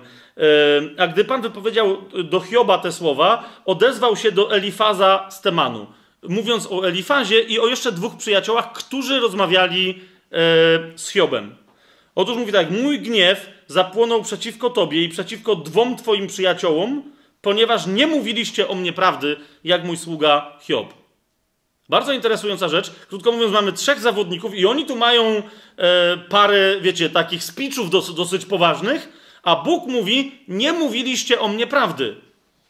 Teraz e, byłoby dosyć trudnym e, uzasadnić, że nie mówili o Bogu prawdy. Zobaczmy sobie najpierw Elifas, dla przykładu, tak? Piąty rozdział, dziewiąty werset. Co Elifas mówi o Bogu? Piąty rozdział, dziewiąty werset. Że Bóg jest tym, który czyni rzeczy wielkie i niezbadane, cudowne i niezliczone. To jest nieprawda o Bogu?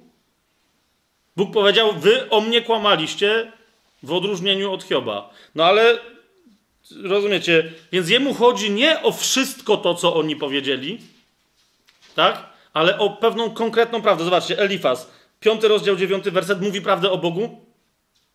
Że jest tym, który czyni rzeczy wielkie i niezbadane, cudowne i niezliczone absolutnie mówi prawdę. Zobaczmy Bildada, tak? E, na przykład 25 e, rozdział. Bildad to jest drugi z tych, e, z tych mędrców. 25 e, rozdział, wersety 2 i 3. Mówi o Bogu, władza i strach jest w Jego ręku, On zapewnia pokój na swoich wysokościach. Czy można zliczyć Jego zastępy, a nad kim nie wschodzi Jego światło? A więc Bildad co? Mówi o Bogu prawdę? No, no mówi, tak? W tym konkretnym e, wypadku. Sofar, e, co, co, mówi? To jest, to jest trzeci z tych chłopów. To jest jedenasty mm, e, rozdział, wersety 7, no i tam powiedzmy następne, tak? Zobaczcie, co mówi Sofar o Bogu. Jedenasty rozdział Księgi Hioba, oczywiście siódmy werset i następny. Czy możesz zgłębić tajemnicę Boga albo zbadać doskonałość Wszechmocnego? Wyższa jest ta jego tajemnica i ta jego doskonałość. Wyższa jest niż niebiosa. Cóż poczniesz? Głębsza jest niż kraina umarłych. Cóż ty wiesz? Jej miara jest dłuższa niż ziemia, a szersza nawet niż morze. Prawda? Czy to jest prawda na temat Boga? Oczywiście to jest prawda. A zatem jeszcze raz, jeżeli Bóg zarzuca e, Elifazowi, Bildadowi i Sofarowi, że kłamią na jego temat, to jest 42 rozdział, 7 werset, jeszcze raz, tak? Nie mówiliście o mnie prawdy, jak mój sługa Job, tudzież Hiob. To znaczy, że nie w ogóle nie mówili o nim prawdy, ale w jednym konkretnym aspekcie. A tym aspektem jest co? Otóż za każdym razem przedstawiali Boga właśnie jako tego, który musi się poddać prawu retrybucji, i dlatego wszyscy trzej oskarżali Hioba o to, że ukrywa jakiś grzech. Ci z Was, którzy e, e, czytali Księgę Hioba, e, to, to po tym pamiętają. Ci, którzy tego nie widzieli, to na to Wam zwracam uwagę.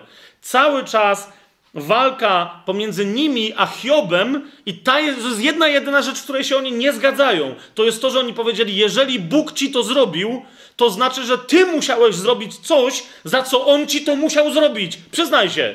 A on mówił, nie, nic takiego nie zrobiłem. I w tym sensie Bóg powiada, kłamaliście. Mieliście fałszywą teologię, w ramach której jego oskarżaliście, ale przy okazji również mnie. Zauważcie, Księga Hioba, czwarty rozdział, otwórzmy sobie.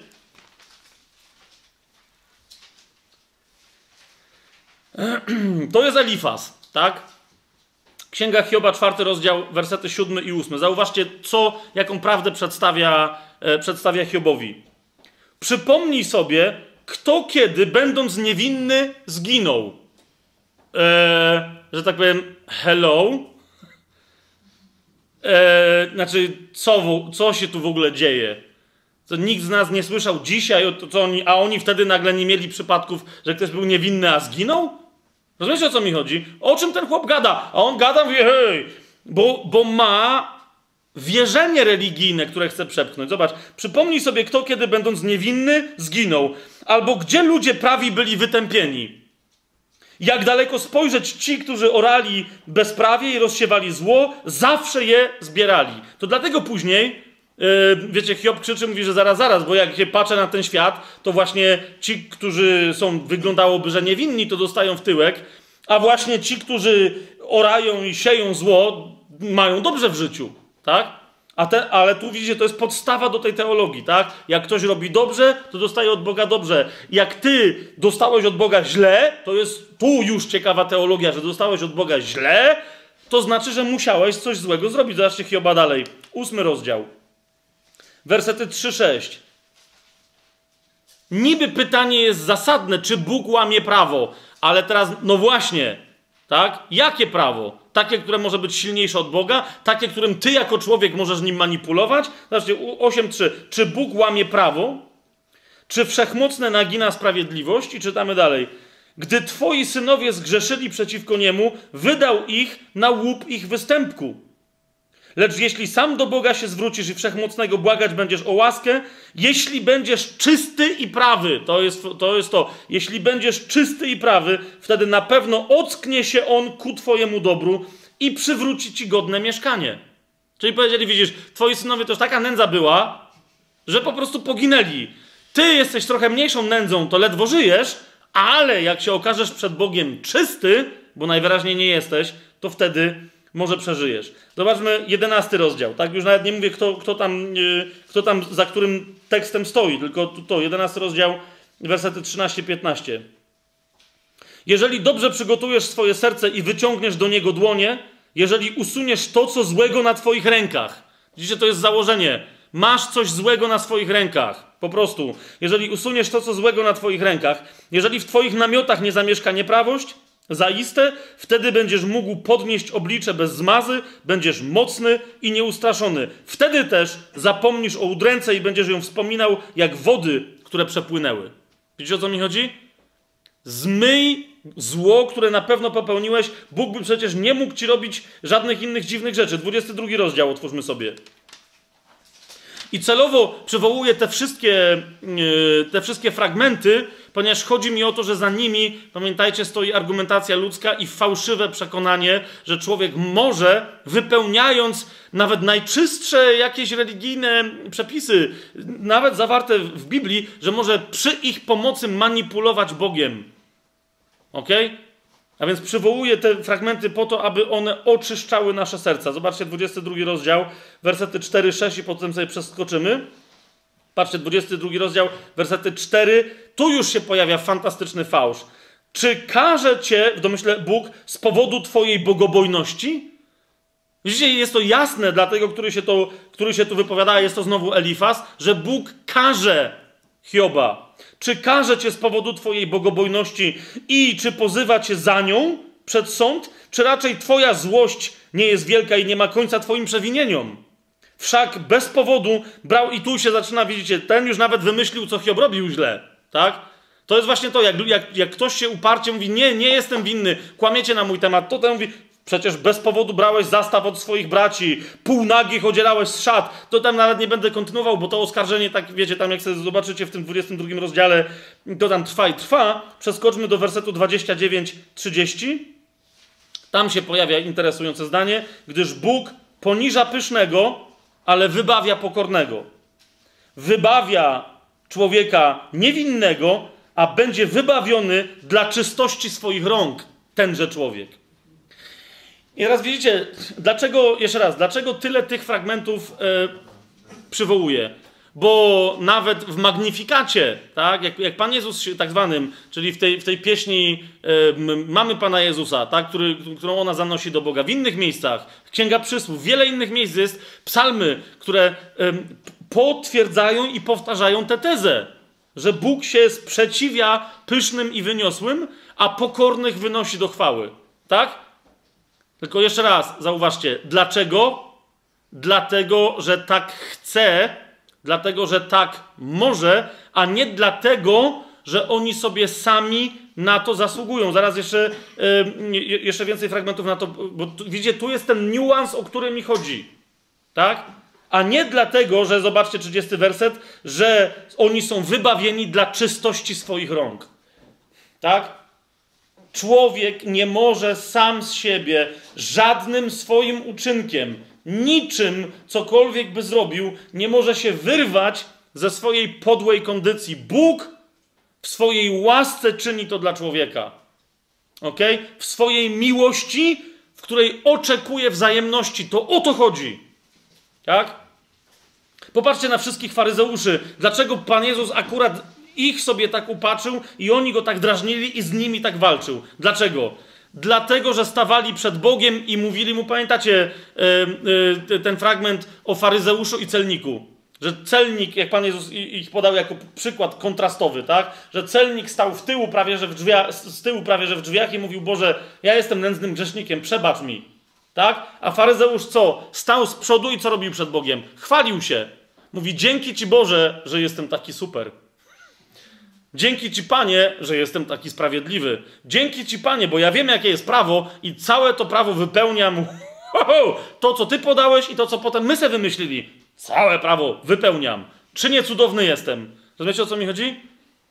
To jest to. I ci oni mówią Hiobowi, rozumiesz, bądź cudowny, będziesz mógł stanąć przed Bogiem, bo On nie będzie mógł Ci nic zrobić. Robi Ci, bo musi, bo na, sie bo na siebie prawdopodobnie przez swój grzech takie dziadostwo ściągnąłeś. Kapujecie? Ludzie przyjmują Chrystusa, który jest kwintesencją łaski, w duchu retrybucji. Mówią, przyjmę Chrystusa, to od tej pory mogę się spodziewać, że po co to robisz? Jeszcze raz. Nawet jeżeli niektórzy zna. Ja wielokrotnie w życiu po przyjęciu Jezusa jako Pana i Zbawcy, ponad 20 lat temu, wielokrotnie się na tym łapałem, że na tej bazie spodziewam się następnie, że Bóg. Zaraz. Zaraz. Przyjąłem łaskę, tak? Powiedziałem, chcę, żeby Jezus był moim Panem, a, a, a to oznacza, że za najwyższą wartość powinienem mieć radość spełnienia Jego woli, a nie radość, że skoro pełnię Jego wolę, to jakaś może zapłata? Bo jeżeli jesteśmy, wiecie, zbawieni łaską, to Słowo Boże mówi wyraźnie, zapłata jest tam, gdzie ktoś sobie na coś zasłużył, tak? Jeżeli coś otrzymał z łaski, to to jest łaska, to nie jest nagroda, to nie jest zapłata, to nie jest wypłata, to tobie się nic tam nie należało. To, żebyście zobaczyli, że Hiob się nie zgadza z tymi oskarżeniami, że zrobił coś złego, otwórzcie sobie Księgę Hioba, szósty rozdział, yy, czwarty werset.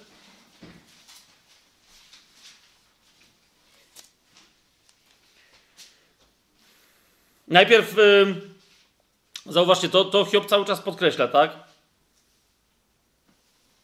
Strzały wszechmocnego tkwią we mnie, mój duch pije ich jad, strach przed Bogiem ogarnia mnie, tak? To, to jest... Yy, yy, to jest opis Hioba jego kondycji. Tak? Bóg w niego wystrzelił strzały. My już ze Słowa Bożego z Nowego Testamentu wiemy doskonale, kto wystrzeliwuje strzały i jakie to są strzały. Ale okej, okay. E, no on tu mówi, że, że strach go ogarnia przed Bogiem. Nie ma, i, I potem tam uzasadnia, że nie ma w nim żadnej innej historii. Zobaczcie, 32 rozdział, czyli że on tam coś zgrzeszył. 32 y, rozdział pierwszy werset, który jest podsumowaniem całej walki. To dobra, może jeszcze wcześniej dziewiąty rozdział, mm, dwudziesty pierwszy werset. E, żebyście potem zobaczyli to podsumowanie. Dziewiąty rozdział, dwudziesty pierwszy werset. Zobaczcie, jestem niewinny. Jestem niewinny. Nie dbam o siebie, gardzę swoim życiem, wszystko mi jedno. I, te, I potem jest i oskarżenie pod adresem, bo on gubi zarówno niewinnych, jak winnych. Po prostu Bogu zwisa, Bogu nie zależy. Skoro mnie atakuje, a ja jestem niewinny. Widzicie to? 9, 20 rozdział, 21 werset. I takie jest też podsumowanie tych starć e, Hioba z jego trzema rzekomymi przyjaciółmi, bardzo religijnymi. Zobaczcie, 32 rozdział, pierwszy werset. Owi trzej mężowie przestali odpowiadać Hiobowi, ponieważ on sam, tu jest bardzo mocne takie y, określenie, w niektórych y, tłumaczeniach się pojawia, tu akurat w warszawskiej nie ma, ponieważ on sam y, uważał się za sprawiedliwego, a tu można byłoby swobodnie przetłumaczyć, nie przestał, pomimo ich zarzutów, nie przestał uważać się za sprawiedliwego. Jasne? I dlatego oni stwierdzili, dobra, nie gadamy z tobą, jesteś po prostu bezczelnym, zadufanym w sobie dziadem, tak? Mówi, mówimy ci, że gdybyś nie zgrzeszył, to Bóg by nie mógł działać przeciwko tobie tak, jak uważamy, yy, jak uważamy, że działa. Potem się pojawia sam Bóg i właśnie. Yy, yy, tylko teraz widzicie, yy, sęk w tym, że, że przecząc temu, że zgrzeszył, jednocześnie yy, jeszcze raz do tego dziewiątego rozdziału, jak sobie tam yy, sięgniecie, zauważcie, że w zasadzie Hiob z tą teologią ich się zgadza, tylko mówi, coś ta teologia nie działa. Ale on się z nią w zasadzie zgadza, tak? I mówi, że on im nie zarzuca, że oni kłamią na temat, tylko mówi, to jest trochę bez sensu, bo gdyby tak było, że, że byłoby to prawo, którego ja przestrzegałem, robiłem wszystko jak należy, to to by nie mogło na mnie spaść. Po prostu. Więc coś nie gra z waszą teologią. Zobacz, to jest ten dziewiąty rozdział, 21 werset i następne, tak? Mówi, teraz to mi już wszystko jedno, 22 werset. Mówię dlatego, właśnie dlatego mówię, tak? Wy mi gadacie, że ja zgrzeszyłem. Ja wam mówię, że nie zgrzeszyłem, tak? A mimo tego, mimo że jestem niewinny i nie zgrzeszyłem, on, jak widać, gubi zarówno niewinnych, jak winnych. Gdy bicz nagle zabija, on szydzi z rozpaczy niewinnych. I tak dalej, i tak dalej. Tam się Hiob naprawdę bardzo mocno denerwuje. Bóg jest absolutnie y, w tym wszystkim suwerenny i to, co przypomina Hiobowi, i tym wszystkim pozostałym, e, tym trzem zawodom, jeszcze się potem czwarty e, człowiek pojawia w tej rozmowie z Hiobem, ta, ale o tym za chwilę. Otóż pierwsze, co Bóg przypomina Hiobowi i jedyne, o czym mu przypomina, to, to mówi mu, nie ma niczego ponad mną. Rozumiesz? Tak jak, mówił, e, tak jak mówił Żydom na pustyni, wszędzie cały czas mówi, żadnych bożków, żadnych bogów obok, nawet nie, że przede mną, obok mnie nic. Hiobowi mówi, nie ma również niewidzialnych jakichś praw, którymi mógłbyś ty, jako człowiek, mną rządzić, bo nic nie wiesz. Dlatego e, cały czas, jak staje przed, e, zobaczcie, 38 rozdział, to, to oskarża, oskarża właśnie o to e, Hioba, tak? On mu nie mówi, że, że kłamie, tylko po prostu, że nie ma właściwej perspektywy. Z 38 rozdział Księgi Hioba, drugi werset. Potem Pan odpowiedział Hiobowi spośród zawieruchy takimi słowami. Któż to zaciemnia mój plan bezmyślnymi słowami? To jest to. On mówi, gadasz bez sensu. Wy, wy się kłócicie o coś, co nie ma sensu. Dlaczego? Właśnie, bo wierzycie i sobie z tego nie zdajecie sprawy, że jest jakieś prawo, które miałoby mną rządzić. I dla, dlatego, zauważcie, od czwartego wersetu zaczynamy mówić, rozumiesz, ja jestem tym, który ustanowił prawa, wszystkie. Gdzie byłeś, kiedy zakładałem ziemię? Powiedz, jeżeli wiesz. To jest czwarty werset. Kto wyznaczył jej rozmiary? Wiesz, kto wyznaczył? Kto rozciągnął nad nią sznur mierniczy? Cały czas Bóg się pyta, kto? Kto zrobił to? Kto zrobił tamto? Kto? Kto? Kto? Mówi, wy? Wy nawet nie rozumiecie, jak, to, jak, jak chmury działają. Nie wiecie, jak jest osioł skonstruowany. Cały czas podają mi, nie wiecie, jak działają rzeczy, które wam przed oczami skaczą, chodzą, ruszają się, są żywe i są martwe. Nie wiecie ale mędrkujecie na temat tego, jakie są wyroki Boże? Ale nagle wiecie, jakim zasadom powinien się poddać Bóg i wy? I że wy możecie tymi zasadami manipulować? Jak? Ty nie wiesz, jak źdźbło trawy rośnie. I umówmy się, do dzisiaj ludzie tego nie wiedzą. Nie potrafią z martwej rzeczy zrobić żywej. ok? Potrafią manipulować życiem i jest w tym wiele bluźnierstwa, ale nie potrafią ożywić czegoś, co jest martwe, w coś, co by było żywe. Najprostszej komórki, tak? Jeszcze raz Bóg mówi, to tego nie wiecie, ale nagle zajmujecie się sądzeniem mnie. Interesująca perspektywa, bo jak może mówić ktoś o czymś, o czym kompletnie niczego yy, nie wie? Jeszcze 40 rozdział, ósmy werset. W tym kontekście, tak, yy, jeszcze raz, Bóg do, do Hioba mówi 40 rozdział, ósmy werset. Czy naprawdę rzeczywiście chcesz podważyć moją sprawiedliwość i pomówić mnie o krzywdę, żeby okazać, że ty masz słuszność? Mówi, jeżeli ja nie jestem sprawiedliwy, to nie ma takiego prawa we wszechświecie, które by było sprawiedliwe. Rozumiesz? Ja, żyjący Bóg, jestem gwarantem sprawiedliwości, bo ja jestem sprawiedliwy. Jeżeli ja nie jestem sprawiedliwy, to kto miałby stworzyć prawo sprawiedliwości? Rozumiecie o co mi chodzi? To jest Boża myśl. Zastanów się, w co wierzysz. Bo wygląda na to, że bardziej niż we mnie wierzysz w sprawiedliwość, którą ty sam sobie możesz wypracować. Wierzysz w samo usprawiedliwienie, a ja ci mówię, nie tak się rzeczy mają. Absolutnie nie w taki sposób. Zatem rozumiecie, list do Rzymian. Otwórzmy sobie list do Rzymian teraz, bo to jest idealny moment, myślę, żeby to y, w tym kontekście, widzicie, Paweł to pisze do Rzymian, którzy są chrześcijanami. Dziewiąty rozdział sobie otwórzcie. A zauważcie, że, że musi im tę samą kwestię przypominać. Dokładnie tę samą. Tam jest troszkę inny kontekst, ale zauważ, dziewiąty rozdział, czternasty werset.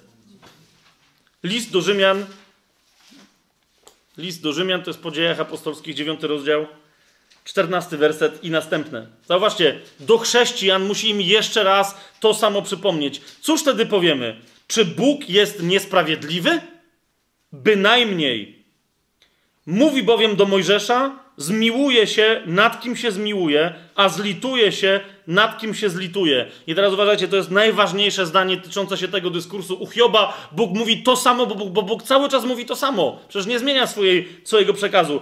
I, i, Paweł mówi, a zatem nie zależy to od woli człowieka, ani od jego zabiegów, ale od zmiłowania Bożego. Mamy jasność? Jeszcze raz, żadne działanie ludzkie nie jest w stanie człowiekowi zapewnić czegokolwiek, dopóki nie doświadczy najpierw zmiłowania Bożego. A tego doświadcza dlatego, że Bóg chce z łaski, a nie dlatego, że coś Bogu uprzednio może zrobić. Mamy jasność? Teraz, dlaczego tak jest? No widzicie, i tu odpowiadamy sobie na kolejne pytanie. Jak to jest, że złe rzeczy zdarzają się ludziom dobrym? Eee, widzicie, to jest to, dlaczego ja czasem za, zadaję ludziom pytania o ich pytania. Tak?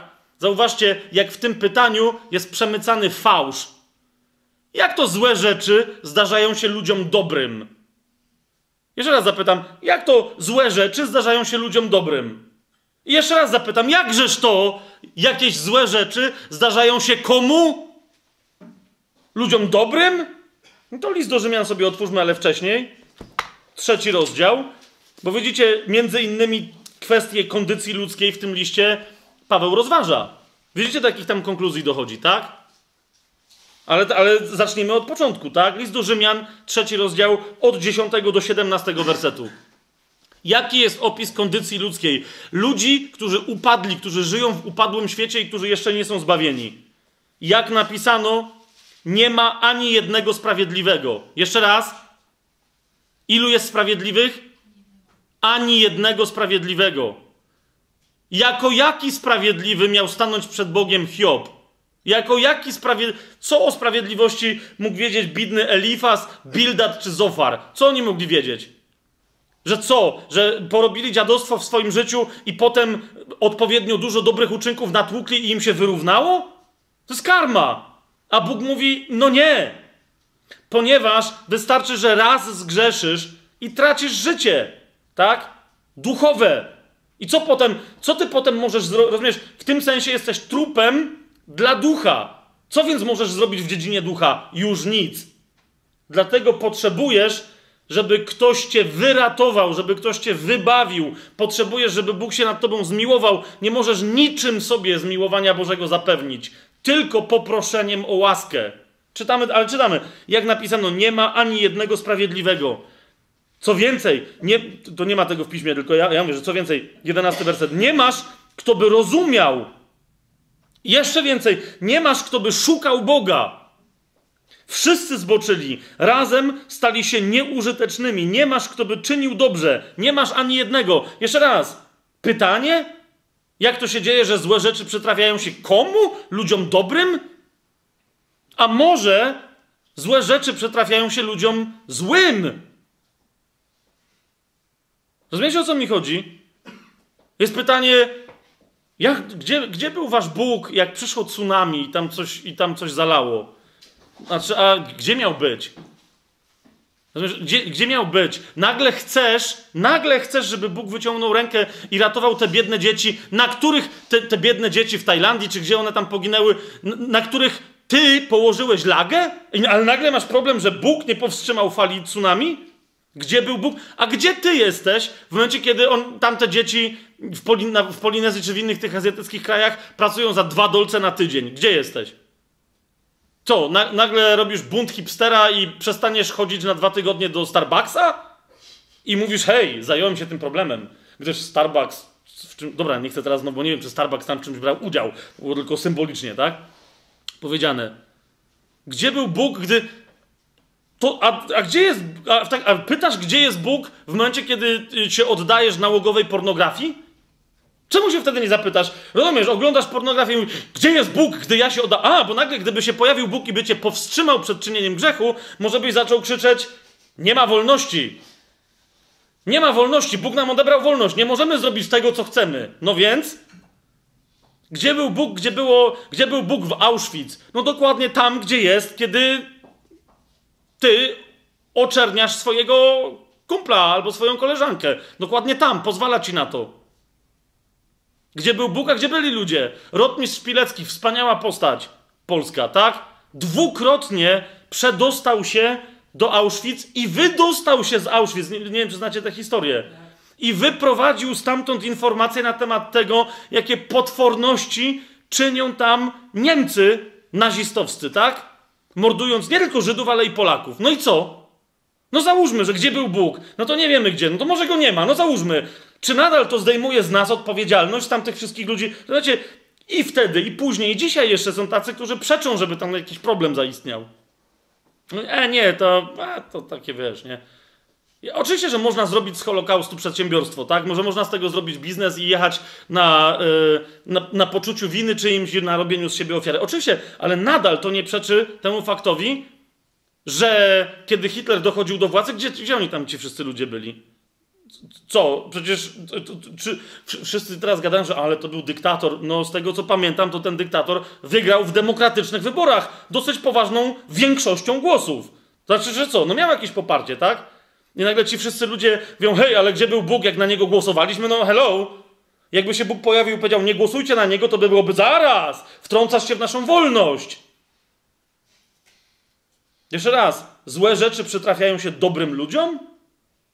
Tkwimy w dziadostwie, dopóki nie przyjmujemy łaski od Pana, a i później musimy walczyć z grzechem, ale póki ktoś nie przyjmie łaski od Pana, tkwi w takim dziadostwie, że wskazywanie na siebie i mówienie, hej, ja w sumie nie jestem taki zły, w to myślę, hej, przecież wiadomo, że jestem bardzo dobry, ale nie chcę wyjść na nieskromnego. I, na, I mi się nagle zdarzają rzeczy, przestań, przestań, bo to jest hipokryzja straszliwa. Jeżeli będąc grzesznikiem tak, tak mówisz o sobie, tak? Że nie jesteś taki zły, czy że nie jesteś taka zła. Trzeci rozdział y, listu do Rzymian czytamy dalej, trzynasty werset, tak? Właśnie za takie, to tak, takie, i z wielką mądrością wo, wobec Boga występuje jeden z drugim, a Paweł mówi, grobem otwartym jest ich gardło.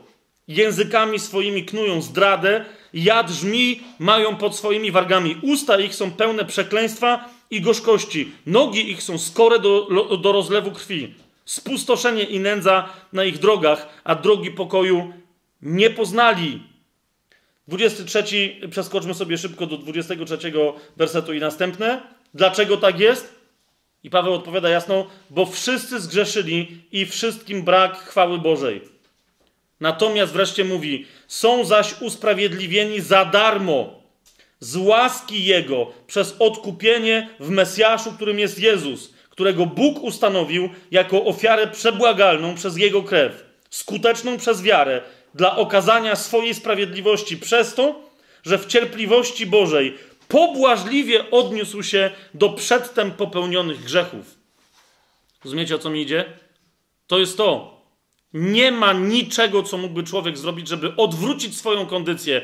Nie, całe po prostu, jak wtedy mówi, że coś mu się tam przytrafia, to jest brednia, dlatego że tkwi w stanie całkowitego upadku. Piąty rozdział, jeszcze sobie tam zajrzyjmy.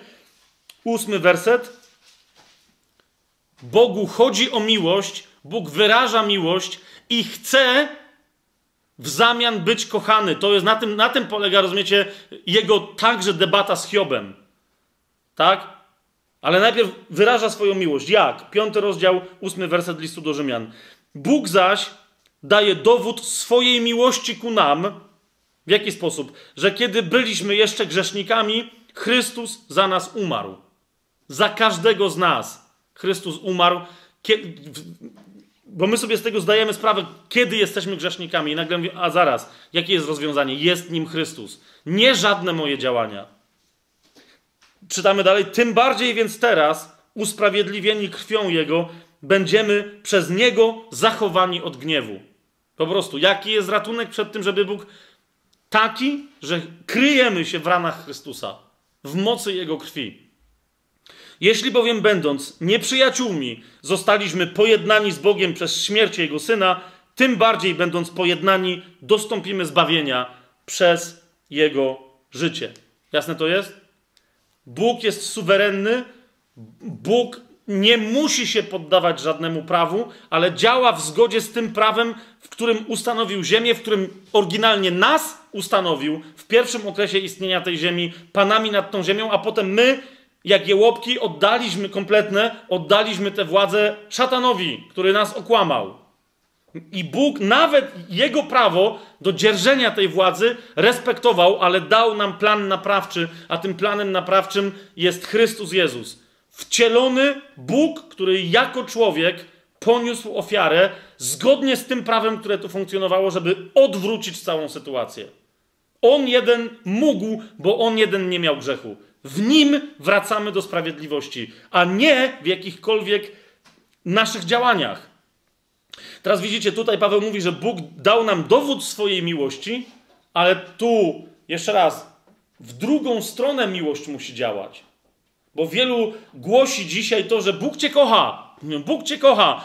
I z tej miłości przyjmują zbawienie, i dalej, rozumiecie, jest już przyjął człowiek zbawienie, już mógłby się zacząć rozwijać, a dalej nauczanie w wielu kościołach brzmi: No, Bóg cię kocha, zluzuj, Bóg cię kocha. Zaraz powoli, powoli.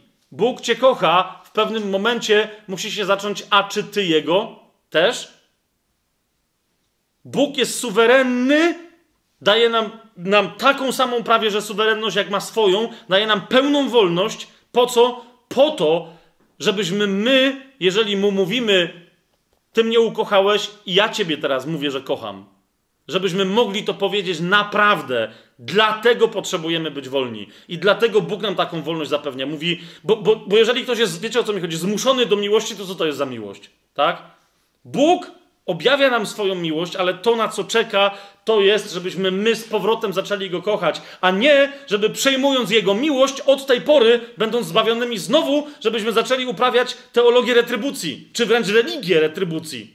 Że no Boże, teraz już wszystko gra, nie? Yy, yy, wyznałem Cię jako Zbawiciela, jako Pana, w wierze zostałem zbawiony, przyjąłem chrzest wodny, dosyć w miarę regularnie, zgodnie ze Słowem Bożym, nie opuszczam wspólnych zgromadzeń, chodzę na wieczerze, to no to chyba, trochę nie ośmielam się tego powiedzieć, ale chyba Boże, no rozumiemy się, no nie, że no dlaczego jak się modlę za tego chorego? Ja nie mówię, że coś chcę dla siebie, ale no, no modliłem się za tego chorego, czemu mnie nie wysłuchujesz? Coś tu nie gra.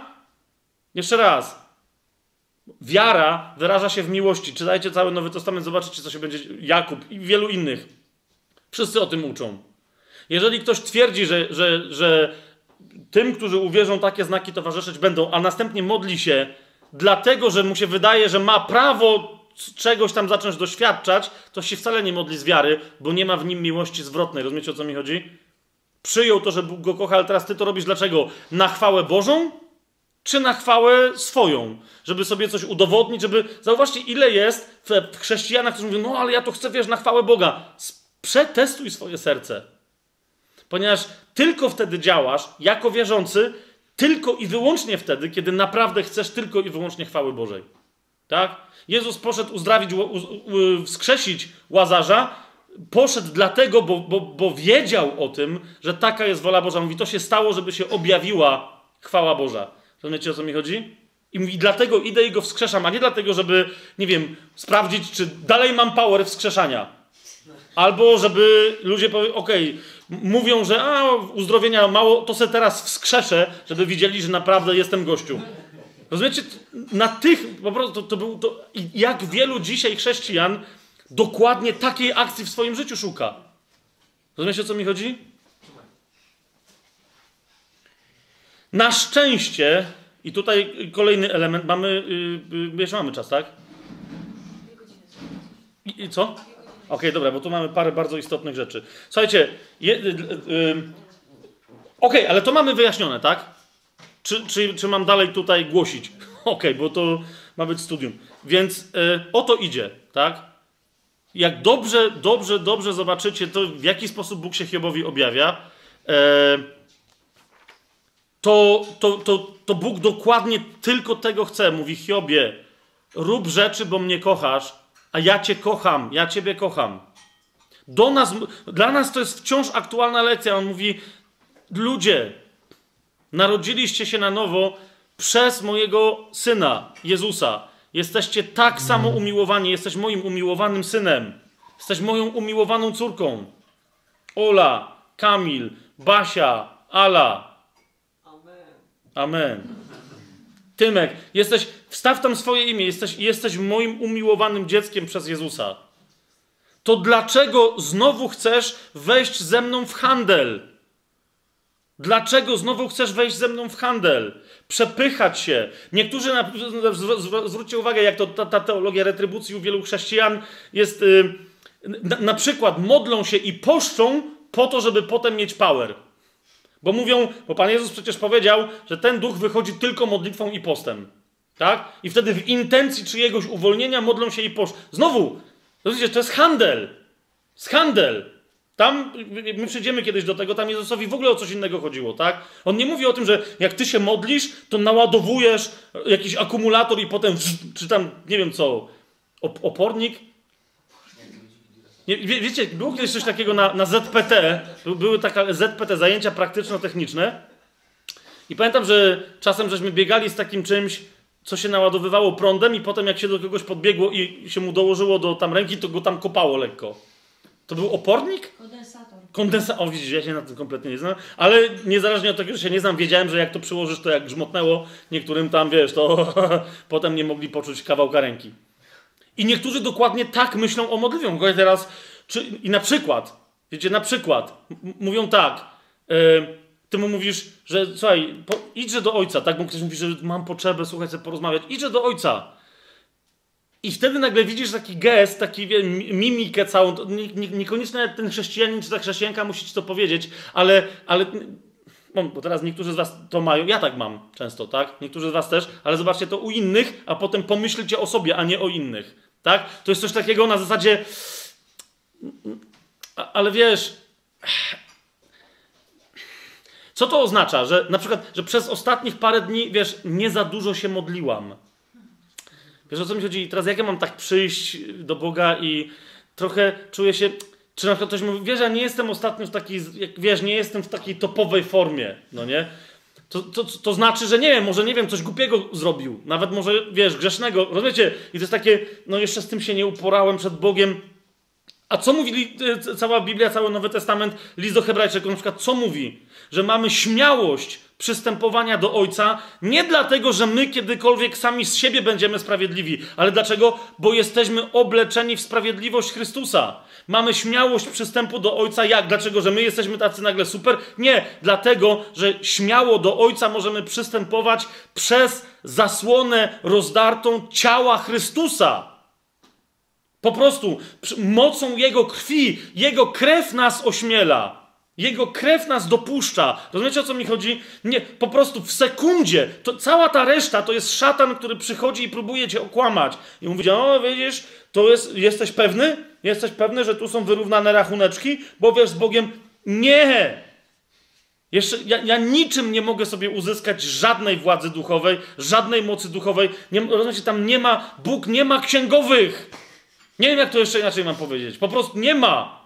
Bóg ma tylko swojego syna, który siedzi po jego prawicy i wstawia się za nami. I dlatego Jezus mówi: Jeżeli proście o cokolwiek chcecie. Jan mówi, że podczas ostatniej wieczerzy Jezus cztery razy to powtarza. Nic innego tak nie powtarza. Mówi: proście o cokolwiek chcecie, a będzie wam dane. Dlaczego? Mówi: bo ja idę do Ojca.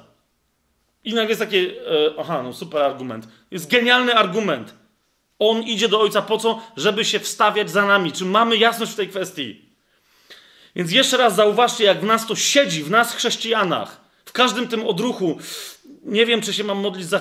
Ktoś do ciebie podchodzi na ulicy, tak? Nie wiem, jesteś na nabożeństwie i teraz są tacy, którzy gdzieś tam stoją pod ścianami, wiecie, tak się nie do końca angażują, bo, bo mówią, no, wiesz, ja nie mam, ja nie prorokuję tak jak ty, y, ja nie ten ja nie latam tak jak Kamil, tam nie uzdrawiam ludzi na, na ulicach, a drugi mówi, a ja nie mam, wiesz, ja nie poszczę tak jak, słyszałem, że ty pościłaś 20 dni, a ja, wiesz, widzicie na mnie, wzór postu, no nie? I, i rozumiecie, i chodzi o to, że, że ludzie nadal, będąc najbardziej oddanymi chrześcijanami, uważają, że wciąż jakieś prawo retrybucji działa. Łapiecie, o co mi chodzi?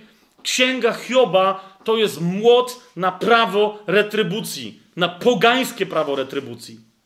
Jeszcze raz, Bóg odpłaci tak, za zło tym, którzy się nie zechcą nawrócić i nie zechcą przyjąć dobra w swoim życiu. Bóg odpłaci za każde nasze cierpienie e, w, tym życiu, za każdy nasz, do, nasz dobry uczynek, za który nas świat czasem pochwali, ale częściej nas chrześcijan będzie nienawidzić i będzie nas karać za dobre uczynki. Bóg nam również odpłaci. Tak? Ale jeszcze raz, przede wszystkim w tym wieku, który nadchodzi. Tak? Czy w tym życiu, bo niektórzy mówią, ojej, ale przecież my myśleliśmy, że ty głosisz łaskę. No, oczywiście, że głoszę, ale, w ale nie głoszę przy tej okazji jakiejś głupiej teologii yy, Ewangelii sukcesu rzekomego. Teraz, czy to znaczy, że oczywiście, że uważam, że dla Boga nie ma nic niemożliwego. Słowo Boże w tej kwestii jest jasne. Ale jeszcze raz, jeżeli jakiś chrześcijanin głosi, te, bierze te wszystkie prawdy, proście o co chcecie i tak dalej, i tak dalej, i tak dalej. I próbuje te, te prawdy wykorzystać, żeby je zamienić w jakąś nową, niby biblijną naukę na temat osiągania sukcesu, to jest w błędzie. Dlaczego? Ponieważ zanim zaczniesz prosić o cokolwiek, czego chcesz, twoje serce powinno być w postawie, ale ojcze, nie moja, lecz twoja wola niech się stanie. Jasne to jest? To jest filtr. I teraz, jeżeli ktoś jest w woli ojca, naprawdę dostanie wszystko. Nie ma żadnego problemu, żeby dostał tony pieniędzy, tony, yy, nie, nie wiem, 50 domów, 16 samochodów. Jeszcze raz, dlaczego? Jeżeli te rzeczy go nie zwiążą, jeżeli tych rzeczy będzie potrzebować, żeby nimi służyć, jeżeli będzie w woli ojca, rozumiecie o co mi chodzi? To, to jest to.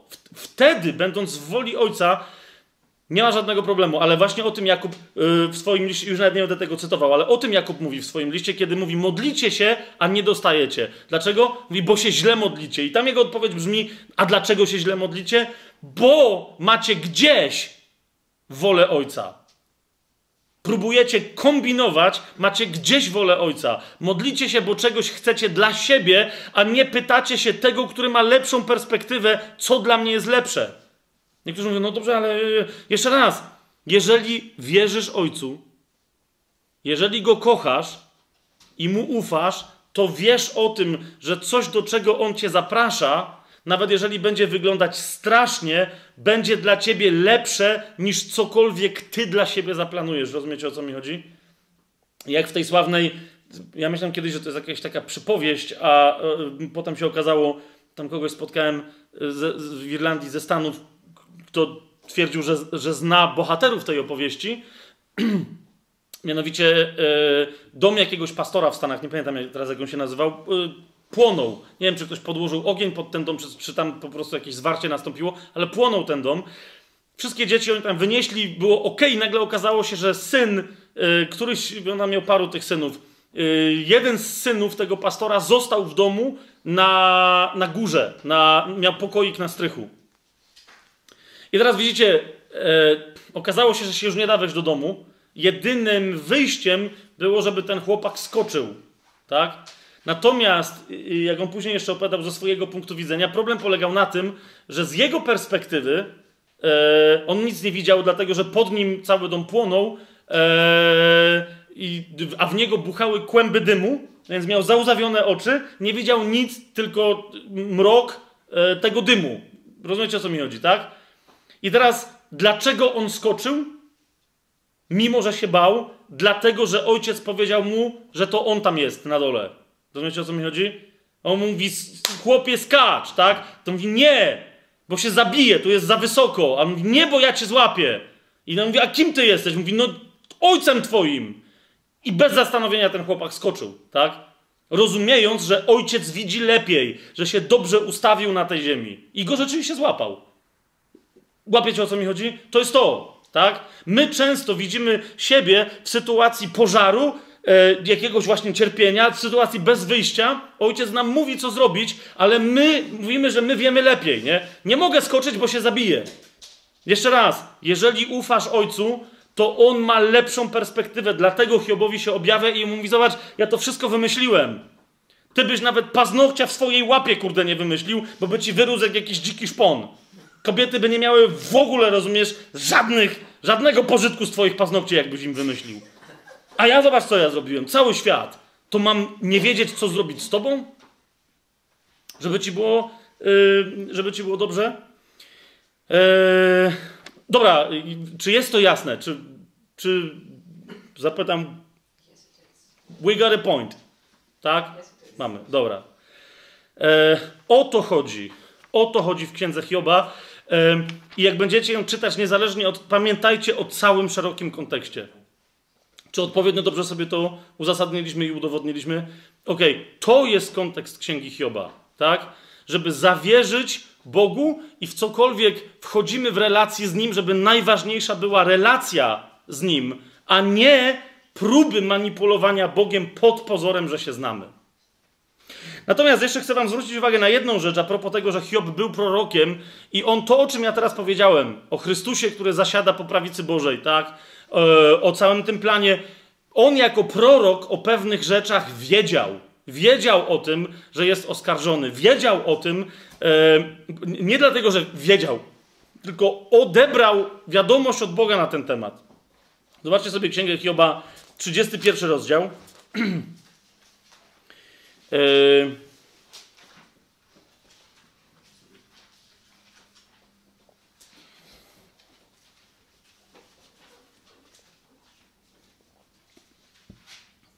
Przede wszystkim, e, no i takich fragmentów, bądźcie na nie wyczuleni, bo, bo tych fragmentów u Hioba jest mnóstwo.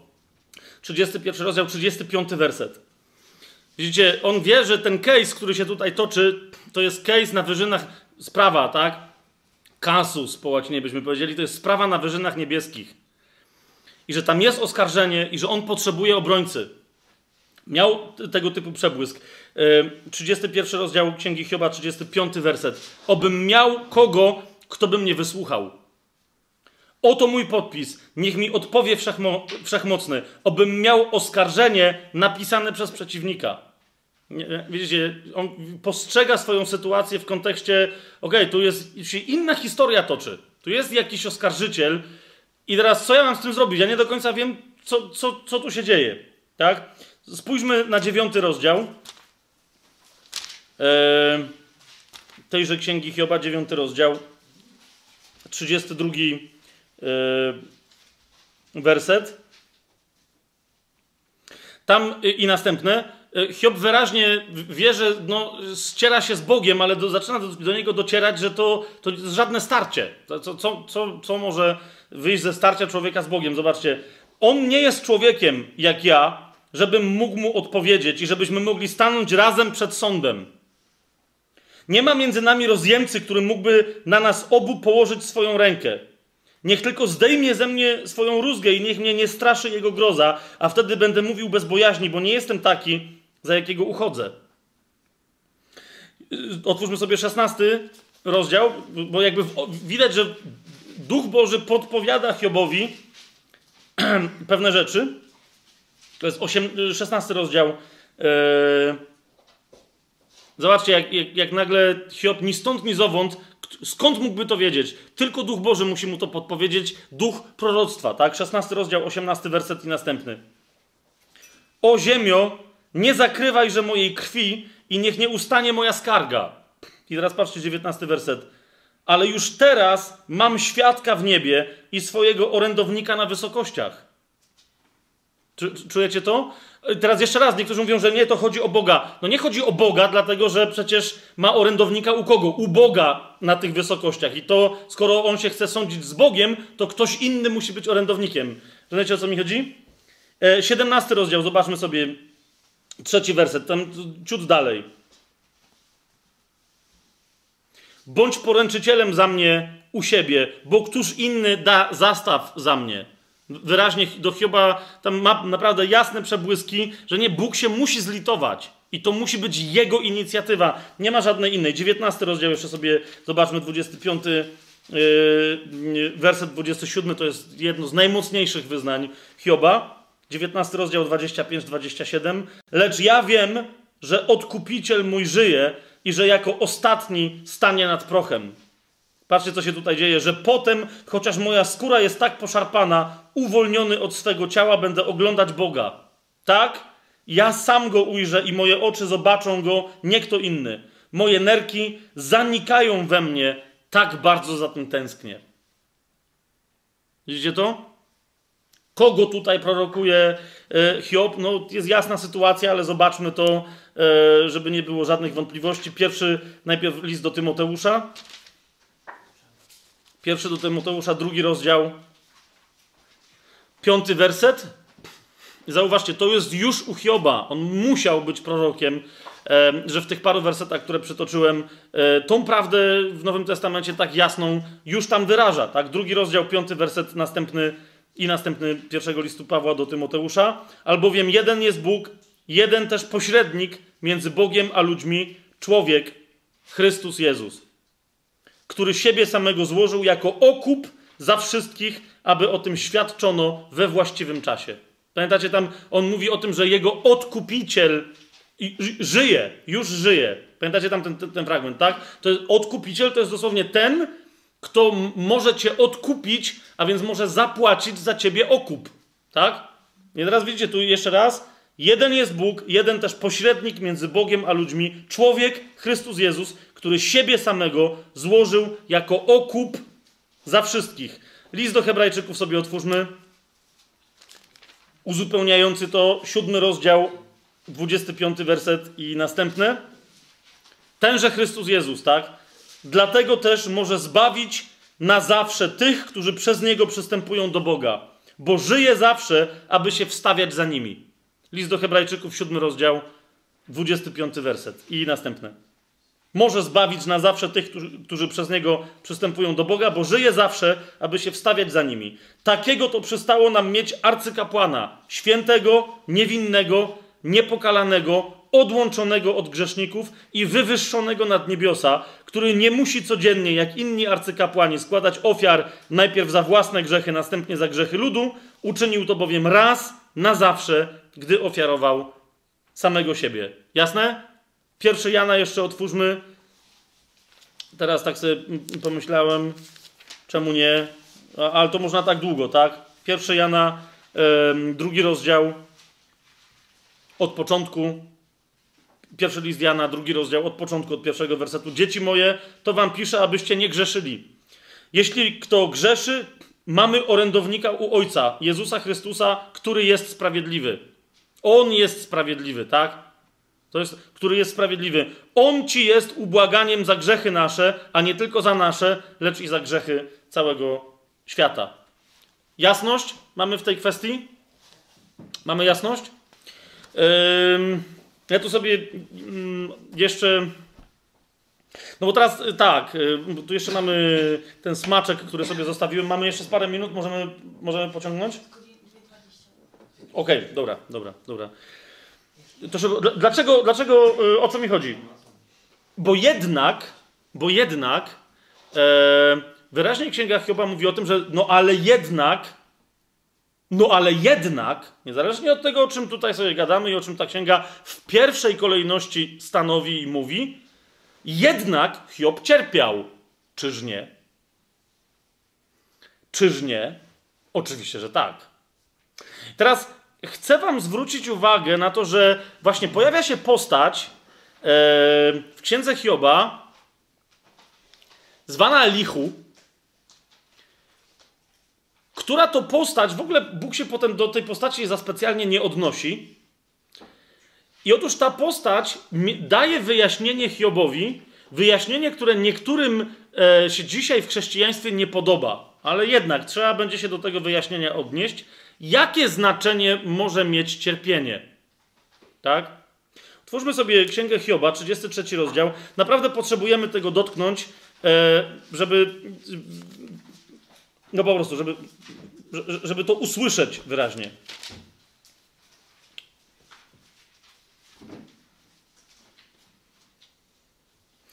Trzydziesty drugi rozdział. Myślę, że. Yy,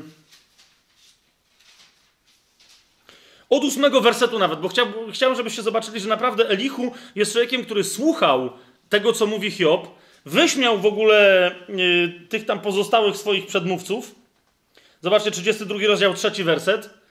Zapłonął gniewem na trzech przyjaciół Hioba, że nie znaleźli żadnej odpowiedzi, a jednak potępili Hioba. Widzicie to? Więc taki dosyć interesujący zawodnik. I teraz on się odnosi do tego, co mówi Hiob. Zobaczcie, 32 rozdział, ósmy werset. Wszakże powiedziałeś mi do uszu i słyszałem brzmienie Twoich słów: Jestem czysty, bez grzechu, niewinny i bez zmazy. Widzicie to? A, 33. 32. A, 33, wybaczcie mi, tak, tak, tak, tak. tak. No właśnie, to. Dzięki Kamil. 33, tak, 33 rozdział. E, czasem pamiętam e, graficznie układ strony, nie, nie, nie pamiętam e, cyfr czy liczb. Dobrze, 33 y, rozdział, 8 werset. Wszakże powiedziałeś mi do uszu i słyszałem brzmienie Twoich słów: Jestem czysty, bez grzechu, niewinny i bez mazy. Oto Bóg doszukuje się pozorów winy przeciwko mnie, poczytuje mnie za swojego wroga. To powtarza to, co mówi, to, co powiedział Hiob, tak, Elichu. Moje nogi zakuwa w dyby, śledzi wszystkie moje ścieżki. I teraz zauważcie, co mu on odpowiada na to. Mówi, otóż w tym nie masz słuszności, mówię ci. Bóg bowiem jest większy niż człowiek. No i o tym sobie już trochę tu dzisiaj powiedzieliśmy, ale mówi bardzo interesującą rzecz Hiobowi. Mówi, widzisz, czasem, to jest to, to, to co za, chwilę przeczytamy, ale chcę to wyprzedzić, bo czasem ten język bywa trudny od razu do zrozumienia. On mówi, Hiobie, czasem Bóg sprowadza na człowieka jakiś rodzaj lekcji, którą człowiek odbiera jako cierpienie, niesprawiedliwe. Po co? Żeby go ustrzec przed grzechem. My już, widzicie, przyszedł szatan i, i, wydawałoby się, że miał o co oskarżyć Hioba, tak? Czy Hiob za darmo jest bogobojny? I teraz Elichu mu chce powiedzieć, mówi, a co jeżeli Bóg sprowadził na ciebie rzeczywiście to cierpienie, ale po co? Żeby cię przebudzić i żebyś zaczął wreszcie myśleć, bo ci musiał wcześniej powiedzieć dwa, trzy, pięć razy, nie wiem ile, ale nie posłuchałeś. I to jest bardzo interesująca myśl w księdze Hioba na temat cierpienia. On mówi, czasem Bóg, to jest to, co mówi Elichu, i zwróćcie uwagę, że jego Elichu, y, Bóg Elichu nie potępia, że on coś kłamie. On mówi, czasem Bóg sprowadza cierpienie, żeby człowieka przebudzić, żeby zaczął myśleć i żeby w, w swoim błędnym myśleniu nie zaczął grzeszyć, nawet jeżeli teraz nie grzeszy. Popatrzcie.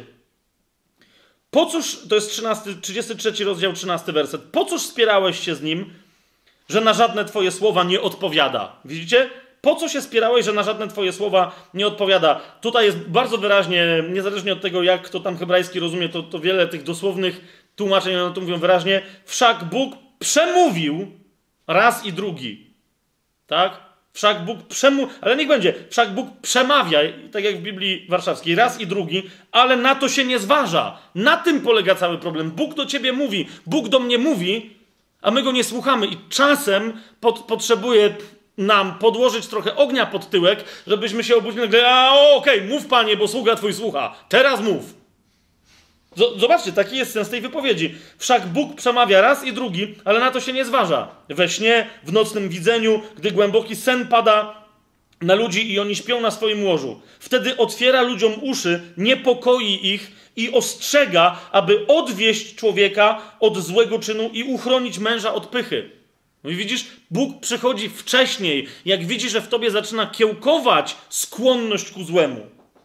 Zachowuje jego duszę od grobu, a jego życie od śmiertelnego pocisku. Smaga go też cierpieniem. O, zobaczcie, tutaj się zaczyna. Smaga go też, bo to jest jakby kolejny etap. Ostrzegał Bóg, ten najwyraźniej nic nie zrobił. I wtedy co? Smaga go też cierpieniem na łożu i dreszczem ustawicznym w jego kościach, tak, że jego życiu obrzydł chleb, a jego duszy nawet ulubiony pokarm.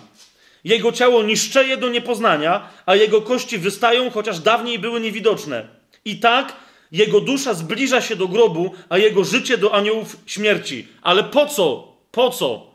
On mówi, bo jak człowiek nie słucha, to Bóg może go nawet wprowadzić w taki rodzaj cierpienia na moment, żeby myślał, że umiera. Ale po co? 23 werset, zobaczcie. Jeżeli potem oręduje za nim jaki anioł, pośrednik, jeden na tysiąc, aby objawić człowiekowi jego obowiązek i zmiłuje się nad nim, wybaw go od zejścia do grobu, otrzymałem zań okup, to jego ciało odzyskuje młodzieńczą siłę, wraca do dni swojej młodości. Widzicie to? Pierwsza rzecz, człowiek musi zrozumieć, że, że nie, nie ma się co prawować z Bogiem, tylko ma prosić o Jego łaskę. Zauważcie, to jest kolejny fragment, w którym Elichu mówi o pośredniku, tak? I który daje okup, i, i Bóg wtedy okazuje yy, zmiłowanie. Ale popatrzcie, co się dalej dzieje. Gdy modli się do Boga, ten jest dla niego łaskawy, pozwala mu oglądać z radością swoje oblicze i tak przywraca człowiekowi jego sprawiedliwość. Śpiewa przed ludźmi, mówiąc: Zgrzeszyłem i złamałem prawo, ale mi za to nie odpłacono. Widzicie to? Elichu. A on mówi: Nie, nie tak to działa jak poganie w retrybucję wierzą. Nie ma takiej odpłaty. Mówi, źle zrobiłem, a jednak za to mi nie odpłacono. A co się stało? Odkupił moją duszę od zejścia do grobu, a moje życie, aby moje życie mogło oglądać światło. Oto Bóg czyni to wszystko z człowiekiem. Spójrzcie, dwa razy, trzy razy, aby wywieść jego duszę z grobu, oświecić światłem żyjących. Rozumiecie? Elichu to jest jeden z fragmentów, ale znajdziecie ich więcej księdze Hioba, kiedy mówi: Bóg czasem smagnie człowieka, żeby go przebudzić. Najpierw, jeżeli tkwi w grzechu, żeby go przebudzić do czego? E, do przyjęcia zbawienia, żeby zrozumiał, że swoimi uczynkami swoimi, e, swoimi dziełami jakimikolwiek, że się nie zbawi, ani że się nie usprawiedliwi. Ale my też wiemy z innych fragmentów Biblii, że Bóg również tak może smagnąć człowieka jakiegoś rodzaju cierpieniem, e, po co? Żeby go przebudzić, nawet kiedy jest zbawiony, jeżeli zaczyna tępieć w swojej wierze, jeżeli zaczyna gnuśnieć i jeżeli zaczyna się rozleniwiać. Otwórzcie sobie list do Hebrajczyków, bo niektórzy powiadają: Nie, Bóg taki nie jest. Bóg jest tylko dobrym tatusiem, on wszystkich głaska, to szatan, coś. Powoli, powoli, powoli. Nawet jeżeli Bóg rzeczywiście tak jest, że dopuszcza, że szatan coś tam zrobi, jeszcze raz, zrozumcie, Bóg chce z nas wyciągnąć to, co najlepsze, i często działa wobec nas jak bardzo dobry trener, który widzi potencjał w swoim zawodniku i nie odpuszcza mu. O to chodzi. Tak? Popatrzcie, list do Hebrajczyków, 12 rozdział, czwarty werset. Tutaj do tychże Hebrajczyków akurat mówi o czymś innym. Mówi, a bo tam narzekacie, Hebrajczycy. Mówi, a, a, a co, już już się kiedyś zmagaliście? Na przykład z tym, że ktoś was nakłaniał do grzechu aż do krwi? Rozumiecie, kto komu obiecał, kto jakiemu chrześcijaninowi obiecał, że nie stanie w pewnym momencie swojego życia w obliczu wyrzeczenia się Chrystusa? Kto ci obiecał, że nigdy nie spotkasz w swoim życiu muzułmanina, który ci powie wyrzeknij się Chrystusa albo utnę ci łeb? Ktoś nam obiecał coś takiego? Nie. Nie. Nie wiem, co wtedy zrobią ci niektórzy głosiciele pseudo-ewangelii sukcesu, jak nagle staną wobec czegoś takiego. I co wtedy nagle powiedzą? Boże, aaa, przecież wszystko mogę w tym, który mnie umacnia. Zaraz jeszcze do tego fragmentu się odniesiemy. Zaraz, zaraz.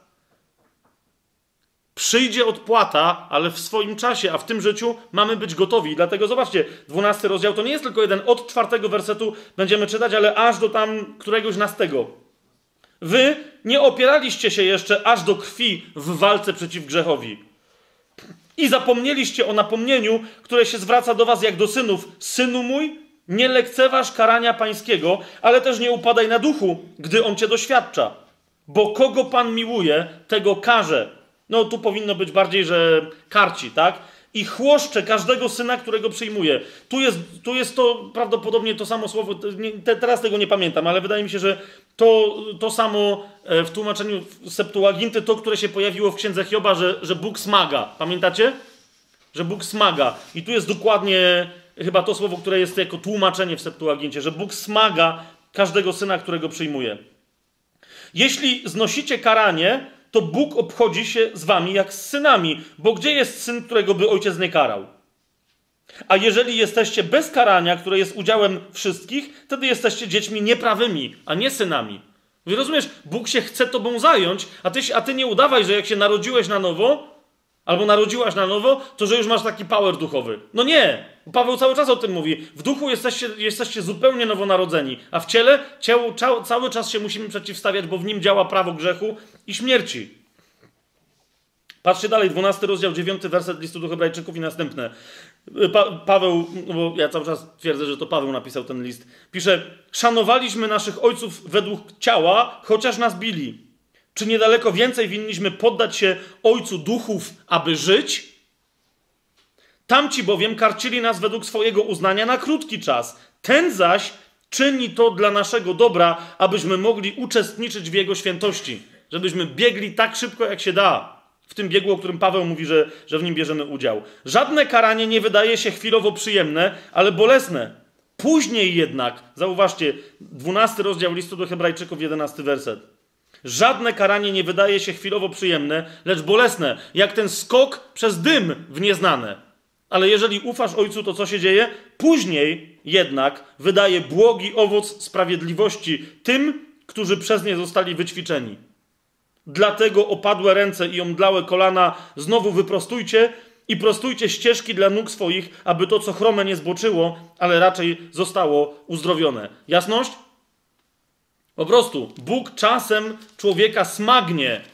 Pamiętajcie tylko, już nie chcę nawet tego przywoływać, bo to będzie osobny temat, że Paweł jednocześnie mówi, że nigdy nie da kusić człowieka ponad miarę, a więc zawsze da człowiekowi tylko tyle, ile jest w stanie wytrzymać. Jeszcze raz powtarzam, Bóg jest cudownym, genialnym trenerem. Jeżeli nas czasem zmusza do nieprzyjemnych, do przejścia przez nieprzyjemne rzeczy, to po to, żeby z nas wyszło to, co najlepsze. Tak? Żaden normalny zawodnik nie będzie miał problemu z. Oglądaliście pewnie te wszystkie Karate Kid albo yy, Rocky Balboa. Wiecie o co mi chodzi, tak? Tam się zawsze pojawia postać trenera, tak? Który każe, nie wiem, i, zawodnik nie rozumie, mówi, ale po co ja mam myć tam samochody? Bo dzięki temu będziesz, nie wiem, miał lepsze bloki, tak? Po co ja mam tam biegać? Bo dlatego, że musisz, że potrzebujesz cardio, potrzebujesz wytrzymałości. Który sensowny zawodnik będzie się przeciwstawiać swojemu dobremu trenerowi? ok? Wiedząc o tym, że trener widzi go lepiej i pracuje dla jego, e, dla uzyskania jego maksymalnego potencjału. Jasne to jest? Oczywiście, że to jest jasne. Otwórzmy sobie pierwszy e, list Piotra, pierwszy rozdział. Bo niektórzy mówią, nie, nie, to są rzadkie fragmenty w Biblii, to tak nie ma. Przestań. To jest oczywista rzecz. Kolejny zawodnik Piotr, pierwszy list Piotra, pierwszy rozdział, od szóstego wersetu, zobaczcie. Nawet nie komentuję tego, tylko czytamy. Weselcie się z tego, Mimo, że teraz na krótko, gdy trzeba, zasmuceni bywacie różnorodnymi doświadczeniami. On mówi, weselcie się z tego. Po co? Siódmy werset i następny. A żeby wypróbowana wiara wasza okazała się cenniejsza niż znikome złoto, w ogniu wypróbowane, ku chwale i czci i sławie, gdy się objawi Jezus Chrystus. Tego miłujecie, chociaż go nie widzieliście. Wierzycie w niego, choć go teraz nie widzicie i weselicie się radością niewysłowioną i chwalebną, osiągając cel wiary, to jest zbawienie dusz. Tak? Jak, was dopadną jakieś tam historie, drugi rozdział, zobaczcie sobie 20, y, od 20 wersetu. I, bo on tu mówi, że nie, niektórzy, niektórzy tam najwyraźniej się chwalili, mówią, yy, że yy, no, ktoś poniósł jakąś karę za coś, co zrobił źle. Tak? A tu Piotr mówi, jak was ukażą za to, co robicie, dobrze, to też się cieszcie. What? No, no drugi rozdział tego samego pierwszego listu, zobaczcie, 20 werset. Piotr mówi dalej, cóż to za chluba, jeżeli okazujecie cierpliwość policzkowani za swoje grzechy. Ale jeżeli okazujecie cierpliwość, gdy za dobre uczynki cierpicie, to jest łaska u Boga. Widzicie to? I dalej. Na to bowiem powołani jesteście, gdyż i Chrystus cierpiał za was, zostawiając wam przykład, abyście wstępowali w Jego ślady. On grzechu nie popełnił, ani nie znaleziono zdrady w ustach Jego. On, gdy mu złorzeczono, nie odpowiadał złorzeczeniem. Gdy cierpiał, nie groził, ale poruczał sprawę temu, który sprawiedliwie sądzi. On grzechy nasze sam na ciele swoim poniósł na drzewo, abyśmy my, obu maruszy grzechom, dla sprawiedliwości żyli. Jego sińce uleczyły was. Jasne to jest? Mówi o tym, my nie tylko doznajemy uzdrowienia, kiedy jesteśmy chorzy, doznajemy uwolnienia od grzechu, ale doznajemy takiej przemiany, takiego uwolnienia. Jego sińce, jego rany tak nas uzdrowiły, że możemy czynić to, co On. Gdy nam złorzeczą, możemy nie odpowiadać złorzeczeniem. Gdy, gdy cierpimy, nie grozimy tym, którzy powodują nasze cierpienie. Odpowiadamy, jak mówi Paweł w liście do Rzymian, miłością, dobrem za zło. Jasność? To jest to. Teraz jeszcze list do Filipian sobie otwórzmy, bo yy, no po prostu musimy go sobie otworzyć. Yy, dobra. No po prostu mu musimy. Dlaczego? Bo słyszę coraz częściej, myśmy nawet byli, Tymek, do, dobrze, dobrze ja mówię, że y, myśmy to, y, to w parę osób żeśmy byli kiedyś na takim nabożeństwie, gdzie ktoś z listu do Filipian wyciągnął fragment, który mówi, że chrześcijanie, rozumiecie, normalne nauczanie, myśl pozytywnie, wszystko będzie dobrze. Dlaczego? Ponieważ wszystko mogę w Chrystusie. Wszystko mogę w tym, który mnie umacnia. Czyli rozumiecie, czyli dla Boga nie ma nic niemożliwego. Po prostu co chcesz, to będziesz mieć w życiu. Aaaa! Super! Zobaczmy, jaki jest kontekst. Co to znaczy, że wszystko mogę w tym, który mnie umacnia? List do Filipian, czwarty rozdział, dwunasty werset i potem dopiero trzynasty. Co mówi Paweł? Paweł mówi tak. Umiem się ograniczyć, umiem też żyć w obfitości. Wszędzie i we wszystkim jestem wyćwiczony Umiem być nasycony, jak i umiem głód cierpieć. Umiem obfitować i umiem znosić niedostatek. I w tym kontekście mówi: Wszystko mogę w tym, który mnie umacnia w Chrystusie. Rozumiecie o co chodzi? To, to nie jest nauczanie o tym, że możesz mieć wszystko, co tylko se zachcesz. Tylko wiesz, myśl pozytywnie, pomóc się do Chrystusa i po prostu super. Nie, zrozum, wszystko możesz w tym, który cię umacnia, to oznacza, że nie ma w, w, tym wieku rzeczy lepszej lub gorszej. Tak? Choroba nie jest niczym gorszym niż zdrowie w pewnych kontekstach. Po prostu. Tak? Ból nie jest wcale niczym gorszym niż rozkosz. I z drugiej strony, rozkosz nie jest wcale niczym gorszym niż i tak dalej, i tak dalej. Po prostu. Istotne jest, czy my mamy w sobie relację do Ojca taką, jaką miał Chrystus. I tu zobaczcie, list do Rzymian, jak sobie otworzymy, ten fragment, y, mm, o którym mówiłem, list do Rzymian, ósmy rozdział, e, od którego zaczęliśmy, tak? List do Rzymian, ósmy rozdział, e, od 28 wersetu. Zobaczcie, co się dzieje.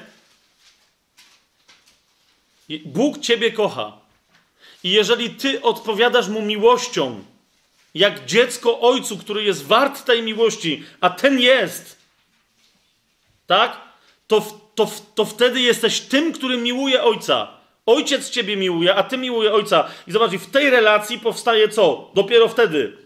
Ósmy y, rozdział listu do Rzymian, 28 werset i następne. Wiemy, że Bóg współdziała we wszystkim ku dobremu z tymi, którzy Boga miłują.